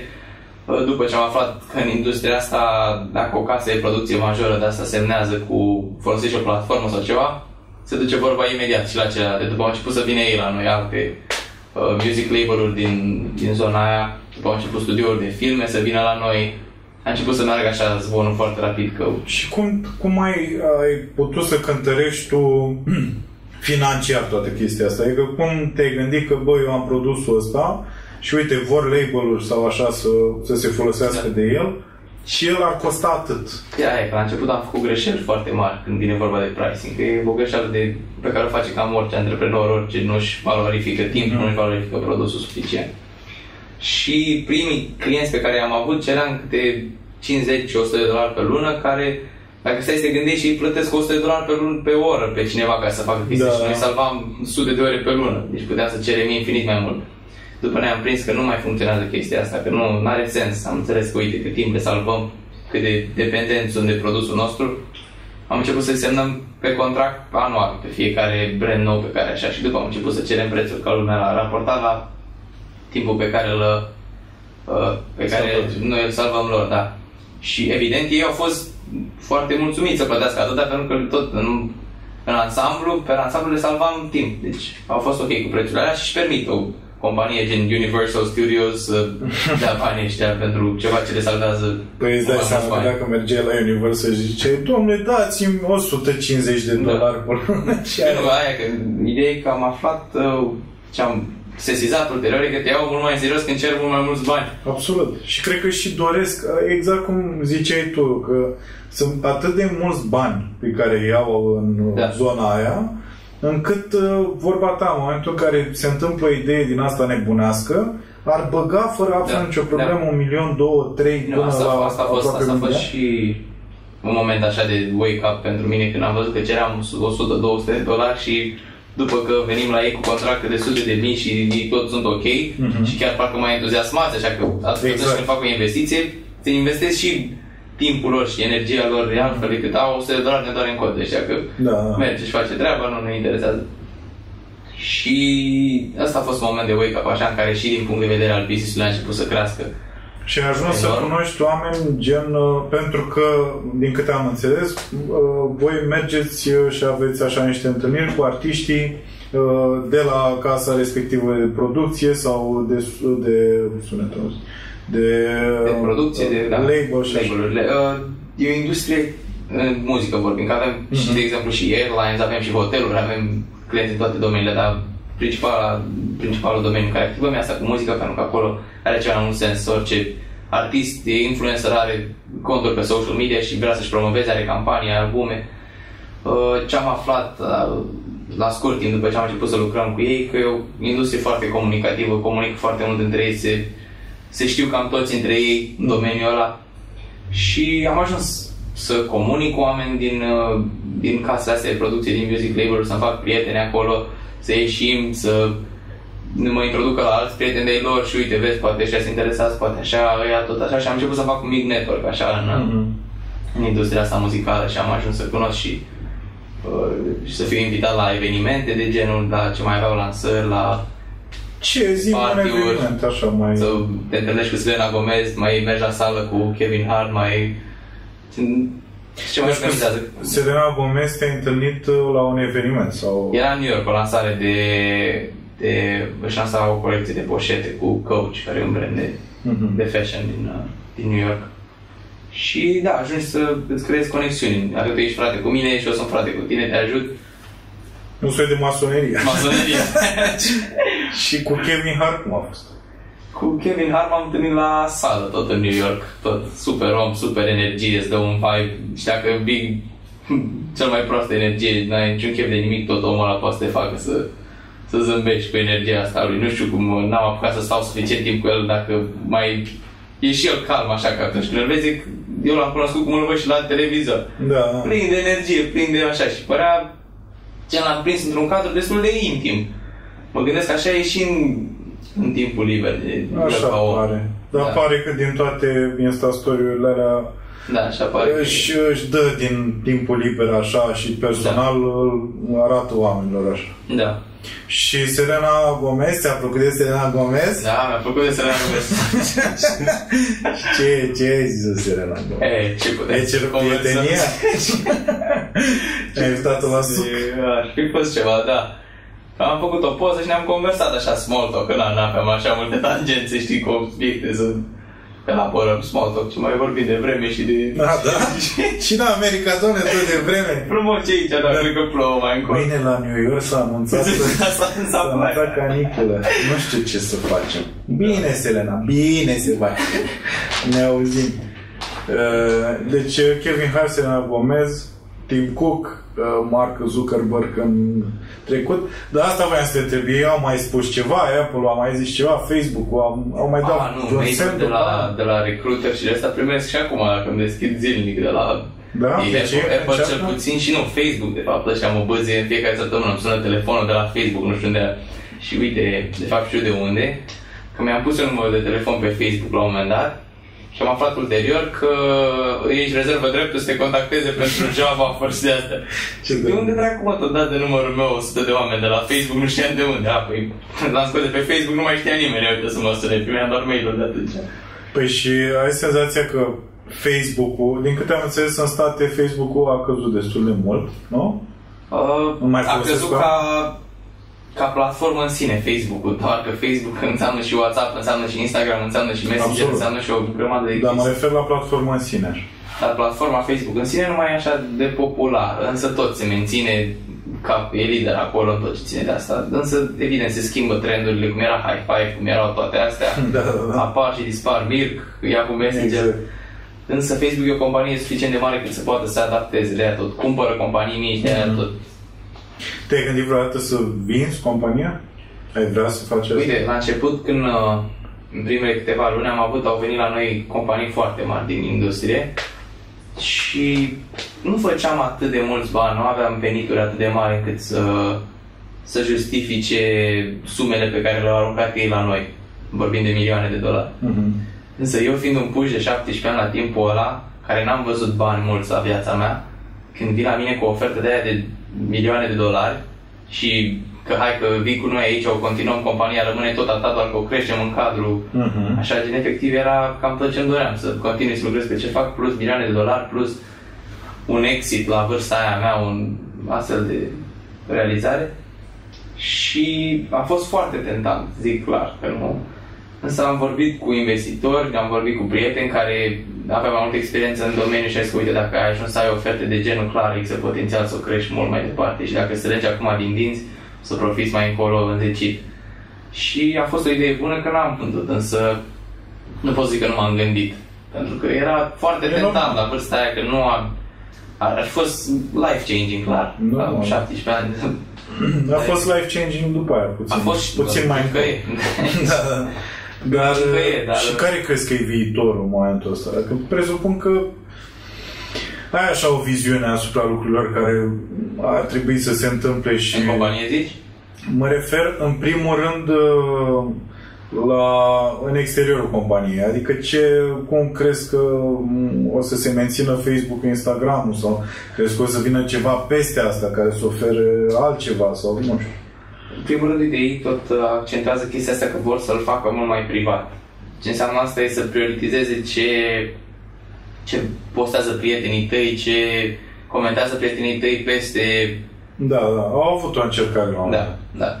Și cam asta tot anunță ei că o să fie viitorul, că o să-l facă mult mai close, mult mai privat, mult mai așa. Și în momentul în care eu vreau să mă promovez, trebuie să bag bani ca să ajungă Asta- ce zic eu la toată lumea. Asta zic ei că nu o să fie cazul, că nu o să, o să fie mai puține reclame, însă e contradictoriu cu business modelul lor și să vedem dacă o să se întâmple așa, pentru că n-au niciun interes financiar să facă chestia asta. Mhm.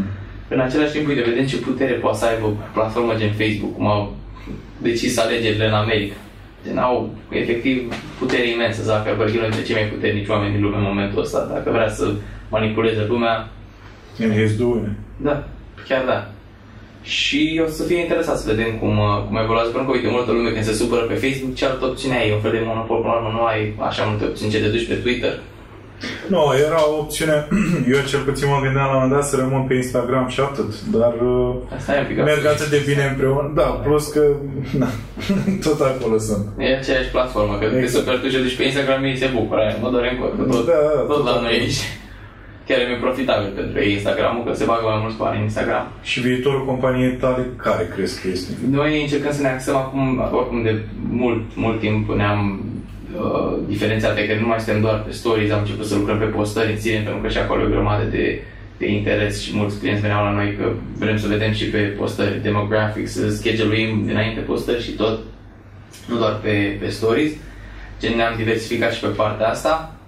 Însă încercăm totdeauna să speculăm trenduri, ce, ce o să urmeze, pentru că de asta și funcționa compania la început, pentru că am fost primii într-un market nișat, într-o nișă de asta care a explodat, Mhm. stories, și totdeauna încercăm să, să speculăm cam ce o să urmeze. Noi spunem că ce ține de, de live streaming, de partea asta de live video, asta o să urmeze pe uh, ca următor trend. Deja s-a văzut cu Twitch-ul, de ceva timp spune că Da. da. să aminte Twitch-ul, de exemplu, a explodat și cred că încă e abia începutul la ce urmează.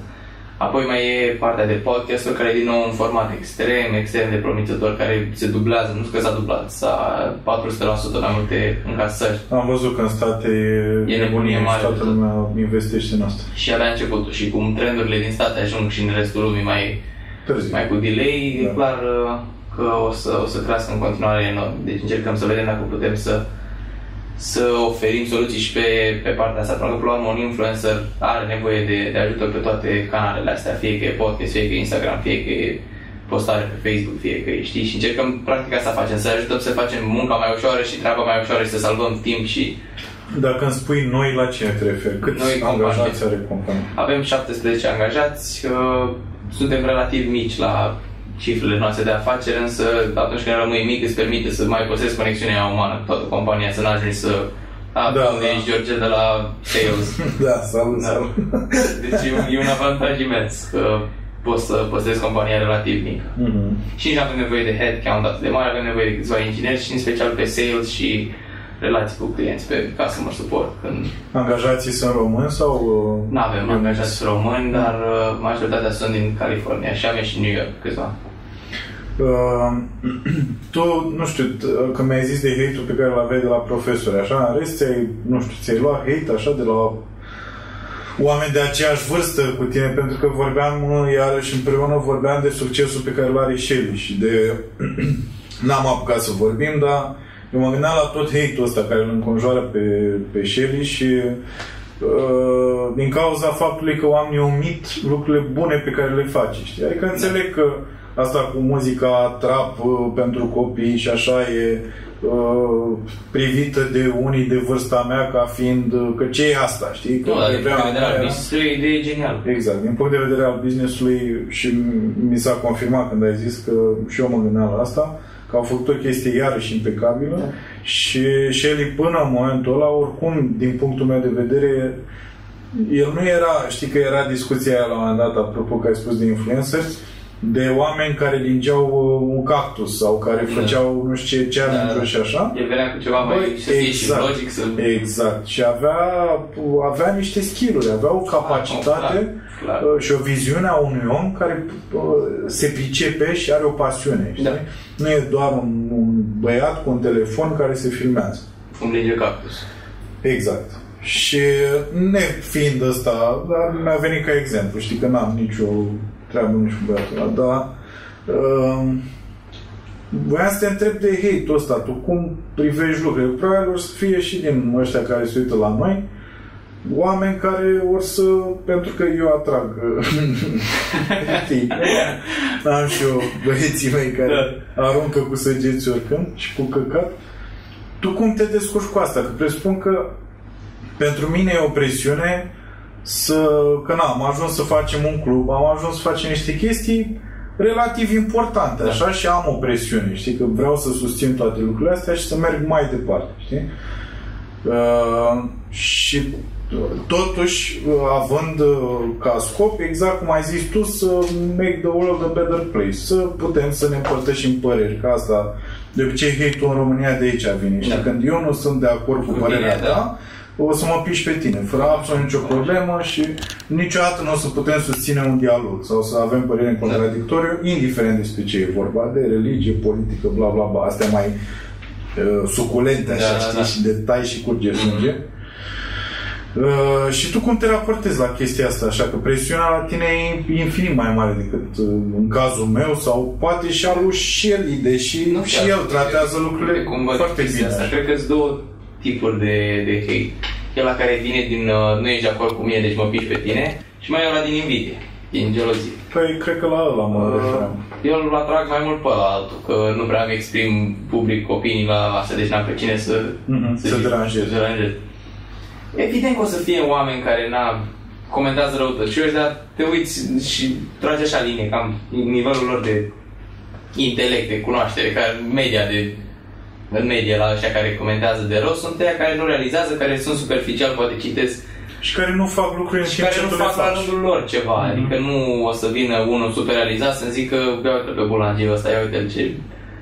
Asta e că tu cu Shelly, din câte am înțeles, vă, vă cunoașteți și sunteți prieteni, nu? Ne, ne, ne-am văzut, am fost la un eveniment împreună așa, dar faza e că el e mult mai expus clar și exprimă Este. și public opinia la, pe politică, care Bă, la da, noi da. e subiect de... E și o părere impecabil argumentată, știi? Da, da, dar totuși când calci pe Da. convingerea cuiva, tot îl deranjezi, indiferent cât de argumentate e opinia Da. ta.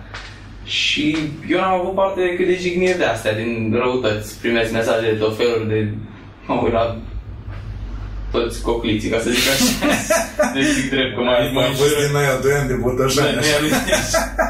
Că rămas uh, gen înjurături fără motiv, că Da. fac, că dreg, că gen de astea. Deci Deci nu- nu, nu mă deranjează că știu că nu dau. Na, Deci ce- asta ce nu poți să aplică aștepți? presiune mai mare asupra ta decât asta pe care o ai. Nu, nu. Da, ai un pic de presiune așa, ținând cont de faptul că conduci o afacere de succes și... Clar, clar, cea mai mare presiune atunci când am început să angajăm oameni și atunci efectiv Asta mă gândeam. viitorul și prezentul lor depinde de tine și de cum funcționează totul, cum gestionezi totul și e o responsabilitate enorm de mare. Mhm. Asta e cea mai mare presiune. Că acum că vorbește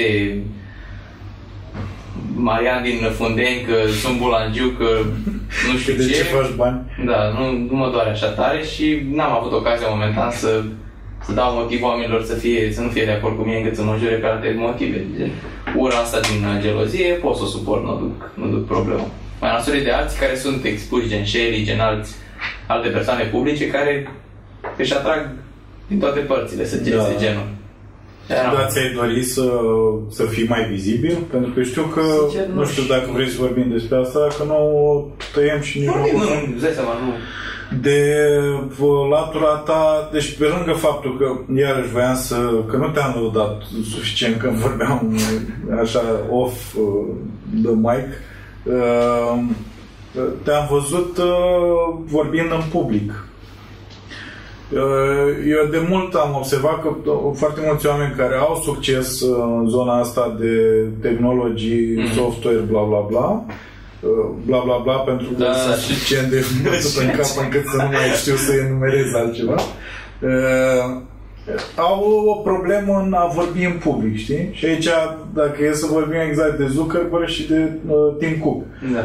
Amândoi mi se pare stânjeniți la evenimentele alea. Bine, Zuckerberg acum în tribunal mai nou e stânjenit, dar înțeleg de ce. Da. Dar Tim Cook, în momentul în care prezintă ceva și tocmai pentru că Probabil și-a dat seama că inovația asta pe care tot o prezintă Da, la e nevoie evenimente de- nu prea da. mai e inovație și a făcut-o altcineva și în fin.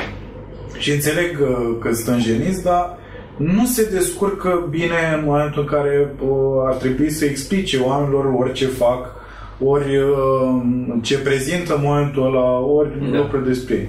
Și tu faci chestia asta absolut excelent și nu-mi dau seama dacă e nativ sau ai muncit la asta Ideea e sau... că și Zuckerberg, dacă te uiți acum, vorbește, pare destul de natural în public, Mhm. pare așa mai robot, dar Pare are... robot. Da, asta e felul lui de a fi, asta nu cred că poate să schimbe, dar... Adică am văzut, iartă am văzut un, a făcut un live la grătar A, da. Nu, Păi a fost pe cuvânt, adică părea că a angajat Pare niște foarte awkward, prieteni așa, da. da. Părea că a dat bani unor prieteni să stea la grătar Da. cu el și nevasta aia pare Da. cumpărată. Îmi cer scuze, știu că e, Da. e chinezacă. Da. Da, știi ce zici. Nu, E ciudat, știi? Asta cred că ține de persoană, fiecare modului de a fi. Și de obicei ăștia din tehnologie sunt așa mai socially awkward, Mhm. nu sunt așa mult, cu- așa comunicativ, nu așa open-minded să zici, nu open-minded, dar nu sunt așa deschis și ca persoană să socializezi așa mult cu ei. Da, când ajungi la nivelul ăla clar, ai coaching la greu, nu vrei să închipui câte ore de coaching a avut Zuckerberg ca să Păi vorbească ai pe avut scenă. coaching sau Eu nu? nu, n-am avut. Deci e ceva nativ la tine. Știu că când am fost, la- am făcut facultate un semestru în New York și am avut clasă de public speaking. Mhm. Și aia că a fost singura mea experiență cu public speaking ce am făcut vreodată în viața mea. Și nu m-am marcat, gen, nu eram cel mai prost, am avut colegi care se emoționau așa tare în fața clasei că fugeau, efectiv, a început o fată să plângă și m-am marcat, am zis, băi, atât de înfricoșător poate să fie chiar. Dar uh, cât timp știam despre ce vorbesc și așa nu am avut probleme să vorbesc vreodată în public, să când trebuie să mai bat câmpii și nu, așa mă iau emoțiile, că trebuie să stai să inventezi. Doar că mi s-a părut mereu așa un challenge chestia asta cu vorbit în public, că nu, nu cred că e cineva care îi vine total natural să te expună în fața la mii de oameni să vorbească așa. Deci asta e, tu în momentul în care vorbești cu oamenii, ai și o anumită vulnerabilitate, nu? Clar, că ești vulnerabil, nu? Știți că cea mai mare, erau făcuse un studiu, că e frica mai mare, au luat 100 de oameni și le-a dat de ales între a-i tăia la mână sau ceva de genul și a vorbi în public. Mm. Sau ceva de genul. Avea un buton pe care când îl apăsau, intra un seringă ceva în mână, nu am înțeles. Mm. Și majoritatea au înțeles, au înțeles, au preferat să, Să fie în simtă separat. durerea, dar să Mhm. simtă durerea decât să vorbească în public. E frica mai mare decât Yes! frica de moarte, da. Gen apare, ne e frică să fim judecați și asta. Da, da, da. Însă după ce treci de complexul ăla, că te judecă lumea oricum și că Exact. tot ce poți să faci e să lași o impresie bună, Și că oricum Să ești faci în the treaba. spotlight în da, momentul în tu care când ai faci încredere în tine și așa, oricum o să fii expus și vulnerabil la, Mm. la judecata altora. Și în primul rând am văzut ca un challenge singur, că de asta am început să fac public speaking. Ți-am zis, nu făcusem decât o oră la școală și culmea la câteva săptămâni după ce făcusem ora aia de public speaking la, la școală, care era obligatorie, nu m-am dus eu așa, bă, am început să primesc uh, tot felul de invitații la evenimente, să vorbesc în toată lumea și am zis, băi, sunt tânăr, e o experiență și asta, îmi place mereu să încerc chestii noi, că despre asta e viața, să încercăm cât mai multe, să facem cât mai multe chestii mișto noi, să ne punem la încercare, că dacă am trăit așa o viață monotonă, doar merg la birou și așa mai sătura și la 25 de ani, call it quits, mi-a ajuns. Dar uh, am zis că e un challenge și asta și am început să accept invitații la tot felul de evenimente, de tehnologie, să îmi pregătesc din eu prezentările mele și de la început m-am simțit cât de cât natural pe scenă, gen nu am avut probleme și asta. Eu personal când sunt cu oamenii nu sunt super ex, eh, extrovert, sunt, pot, pot să socializez cu lumea, dar nu sunt atât de să zici că da, asta clar, când îl vezi pe scenă, rupe, e natural, dar mă simt destul de ok pe scenă, mai ales când știu despre ce vorbesc și asta pot să comunic cu lumea, pot să transmit un mesaj, mă simt destul de natural. Da, și o, chiar o faci... uh, Bă, asta e. Mie, mie mi se pare că ai un, ai un bun simț așa în cam tot ce faci și asta mi se pare foarte frumos. Uh, și apropo de tot ce faci cu muzica, ce vrei să faci? Că vrei să faci ceva și Păi uite, asta e alt de exemplu. De, am zis că sunt tânăr acum, muzica îmi place de mult. Când eram mic m-am dus, m-am dus mama la canto, m-am, m-am ținut, dar am făcut canto ceva timp și îmi place muzica și am zis că acum mai ales că am reușit să mai mi eliberez programul, am reușit să mai deleghez din activitățile mele, să Nu mai trebuia să se fiu 24-7 în birou. Mhm. Am mai mult, uh, mai mult timp liber să, să investesc și în mine, că până acum am investit mai mult în companie, timp și tot și să, să muncesc mai mult. Acum am timp să investesc mai mult și în mine și am zis că pot să încep și un, să continui cu un hobby de asta. Și m-am apucat de muzică, cum ziceam, asta înseamnă că m-am pus să, să lucrez la studio mai mult, uh, lucrez cu Marius Moga la câteva piese, urmează să... În state sau aici? Aici, aici, să vedem și în state cum o să continui toată treaba asta, dar oricum sunt destul de des în țară, la 3-4 săptămâni tot din țară și mai nou, înainte nu prea aveam timp să La cât? La? 3-4 săptămâni. Băi, ești nebun? Eu nu mă duc la Focșani atât de des. Da, și e foarte des că, da, sincer aici mă distrez mai mult decât în uh, Păi dacă ziceai că în San Francisco... San Francisco, dar ți-am zis că mă mut acum, când mă duc în 5 zile mă mut în Dar tu păreai entuziasmat așa de San Francisco la început. Eram super entuziasmat, pentru venind din New York, că am trăit și o experiență acolo, am prins o iarnă de La New York. Da, minus 30 de grade, am zis că, băi, oriunde plec de aici e mai bine, n-are cum să... și când am dat de vremea de acolo, frumos, 20 ceva de grade non-stop, plus că era ecosistemul de tehnologie, pe centrul la tot ce făceam, Da. da. mergeam pe stradă și auzeam toată lumea vorbea despre asta, am zis, băi, ăsta e locul în care trebuie să fiu. Însă ce nu m-am gândit eu la început e că o să vină burnout ăsta, o să vină, băi, mi s-a luat de tot, când merg la stau în coadă la magazin și ăștia vorbesc de Da. da. ultimele servere, de toate astea, nu Da. mai, mi s-a luat total, nu vine să-mi pun căștile, să nu mai au nimic. Plus că toată lumea acolo e, ți-am zis, un oraș de tranzit, mi se pare, în care toată lumea bine lucrează, nu vine nimeni cu ideea că hai că mă mut aici pe, pe tot restul vieții, o să încep, încep o familie, o să-mi fac prieteni aici. Multă lume vine fiindcă sunt atrași de banii de acolo, Mhm. salarii foarte mari și de aia parcă toți vin cu mentalitate, o mentalitate toți par reci, așa, toți vorbesc despre muncă și cam atât. Nu e greu să-ți faci prieteni apropiați cu care să... Da, pentru că toată lumea e legată până la urmă de pasiunea asta, Asta- asta e comună leagă, și exact. în rest sunt oameni diferiți. Exact, îi leagă munca și nu au interes așa mare să, să cunoască alte persoane la un nivel așa mai, mai deep. Ce muzică vrei să faci sau faci? Uh, sunt, ce lucrăm acum proiectul ăsta e așa mai pop, reggaeton, R&B, cam în zona E asta. căcat. Da. E, na. Da, nu foarte You reggaeton. got a voice for reggaeton? Uh, nu foarte reggaeton, să zic, e așa mai pop, dar cu ritmuri așa mai reggaeton, R&B Mhm. în zona asta, știi? Uh, Te gândești să prindă aici sau în state ce faci? O să lansăm în primul rând în România prima oară, vedem.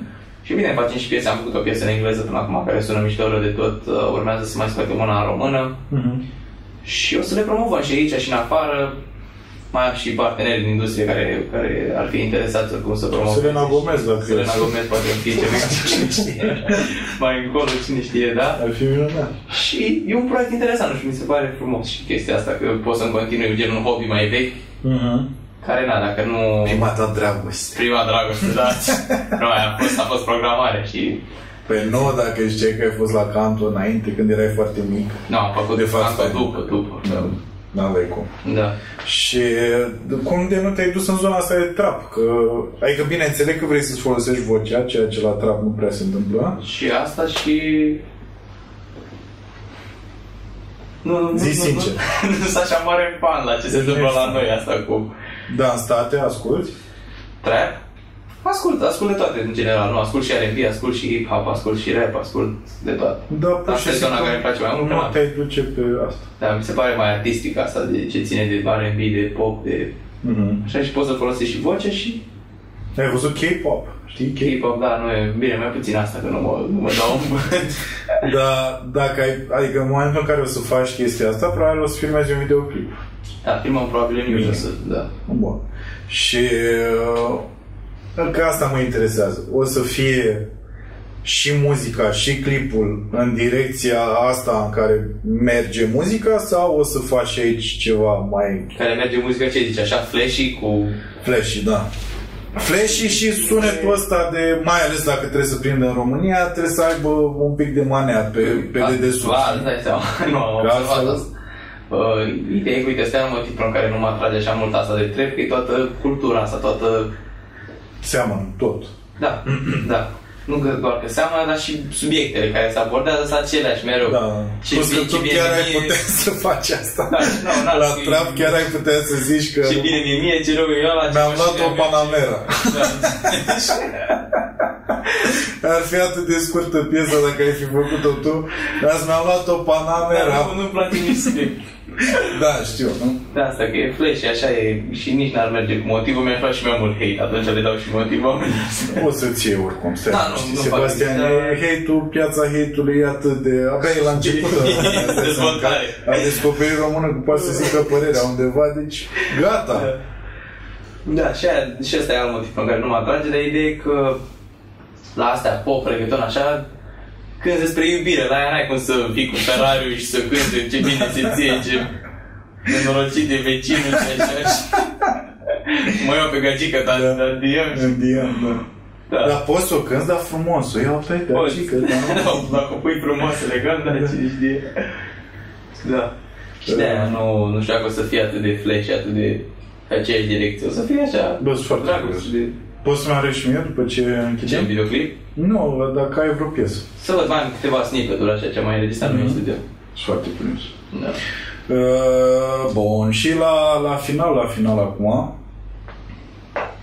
în primul rând, mie mi-ar plăcea foarte mult dacă, când mai ajungi în țară, dacă vrei să mai vorbim așa, că ar fi... Dai seama. Eu cred că ajută foarte mult, uh, îi ajută pe oamenii ăștia care sunt tot așa pe la începuturi, uh, indiferent de vârstă, că poți să o iei de la zero la orice vârstă, așa, și cred că le dă așa un pic de curaj, știi? Da. da, de multe ori în viață avem nevoie de confirmarea aia de, de, fie că e exemplu, fie să ne spună cineva, da, du-te, că e bine, că așa. Și mă bucur că, uite, la, îmi primesc multe mesaje de la liceeni, de la copii mai mici care vor să facă programare, care vor să, să facă o carieră în domeniul ăsta și mă văd de pe cineva care a reușit în domeniul ăsta și poate să, uh, să creadă mai mult în ei la rândul lor. Că Deci se vorbești cu poate. ei, le răspunzi, nu? Răspund cât pot, da. Mhm. Foarte frumos. Uh, voiam să te întreb, asta e o întrebare foarte...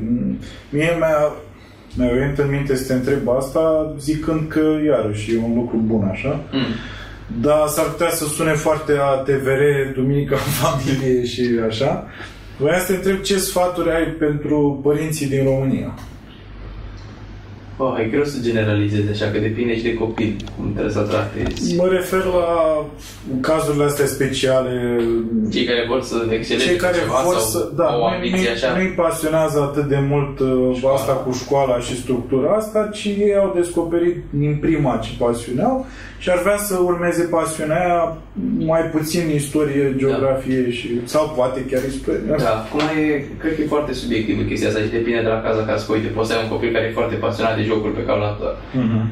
Și deși acum 10 ani puteai să zici că nu o să ducă nicăieri chestia asta, uite, acum vezi că sunt cariere care atâți Da. oameni care fac milioane și milioane din Sunt chestia oameni asta. care au devenit profesioniști în domeniu. Asta Da. mi se pare. Da. Ar se juca pe Da, pe a devenit sport olimpic. Mhm. Mm-hmm. Da, Da, da. da.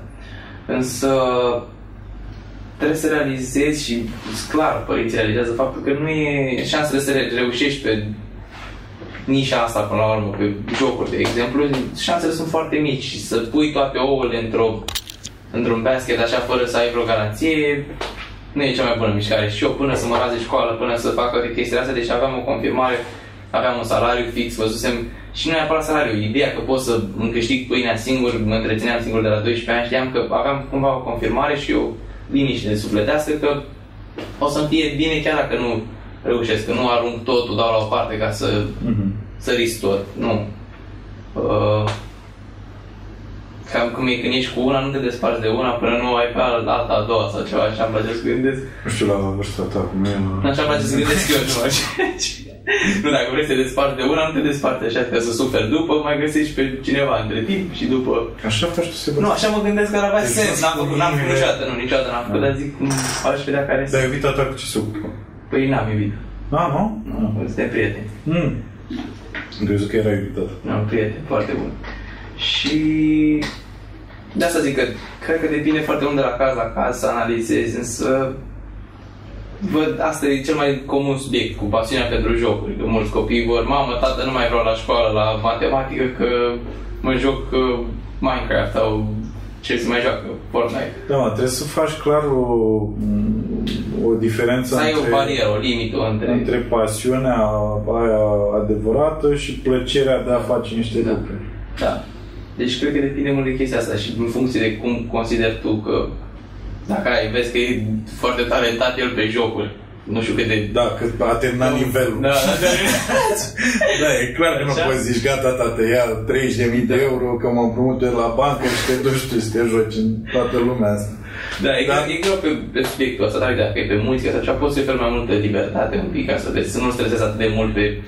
Pentru că dacă îi tai aripile din start și îi spui că nu se poate, că trebuie să te focusezi pe școală, o să iasă ce produce școala, forță de muncă și în forță de muncă avem suficient. Bine, apare n avem. Nu avem calificat N-avem. suficient, dar se presupune că ar trebui să scoatem cel puțin.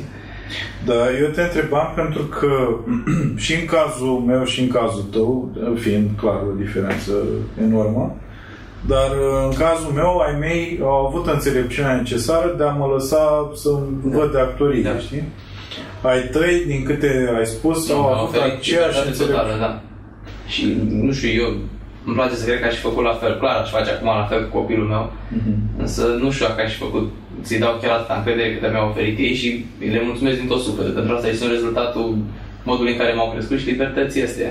Și a României. să Și a României. Da, România Bă, m-a îți ajutat. mulțumesc foarte mult că ai venit. Cu mare plăcere, mi-a făcut mare, mare drag. You're the motherfucking shiznell. Uh, și asta mi se pare că e într-adevăr șmecheria adevărată. Un om care la vârsta asta o, și-a urmat pasiunea și a făcut ceva extraordinar în ea. Uh, și te aștept oricând. Uh, Da, când mai și la stăm în show țară, și da. asta. Da. Ne prindem 100%, ne vedem. Perfect. Mulțumesc. Super, mi-a făcut mare plăcere.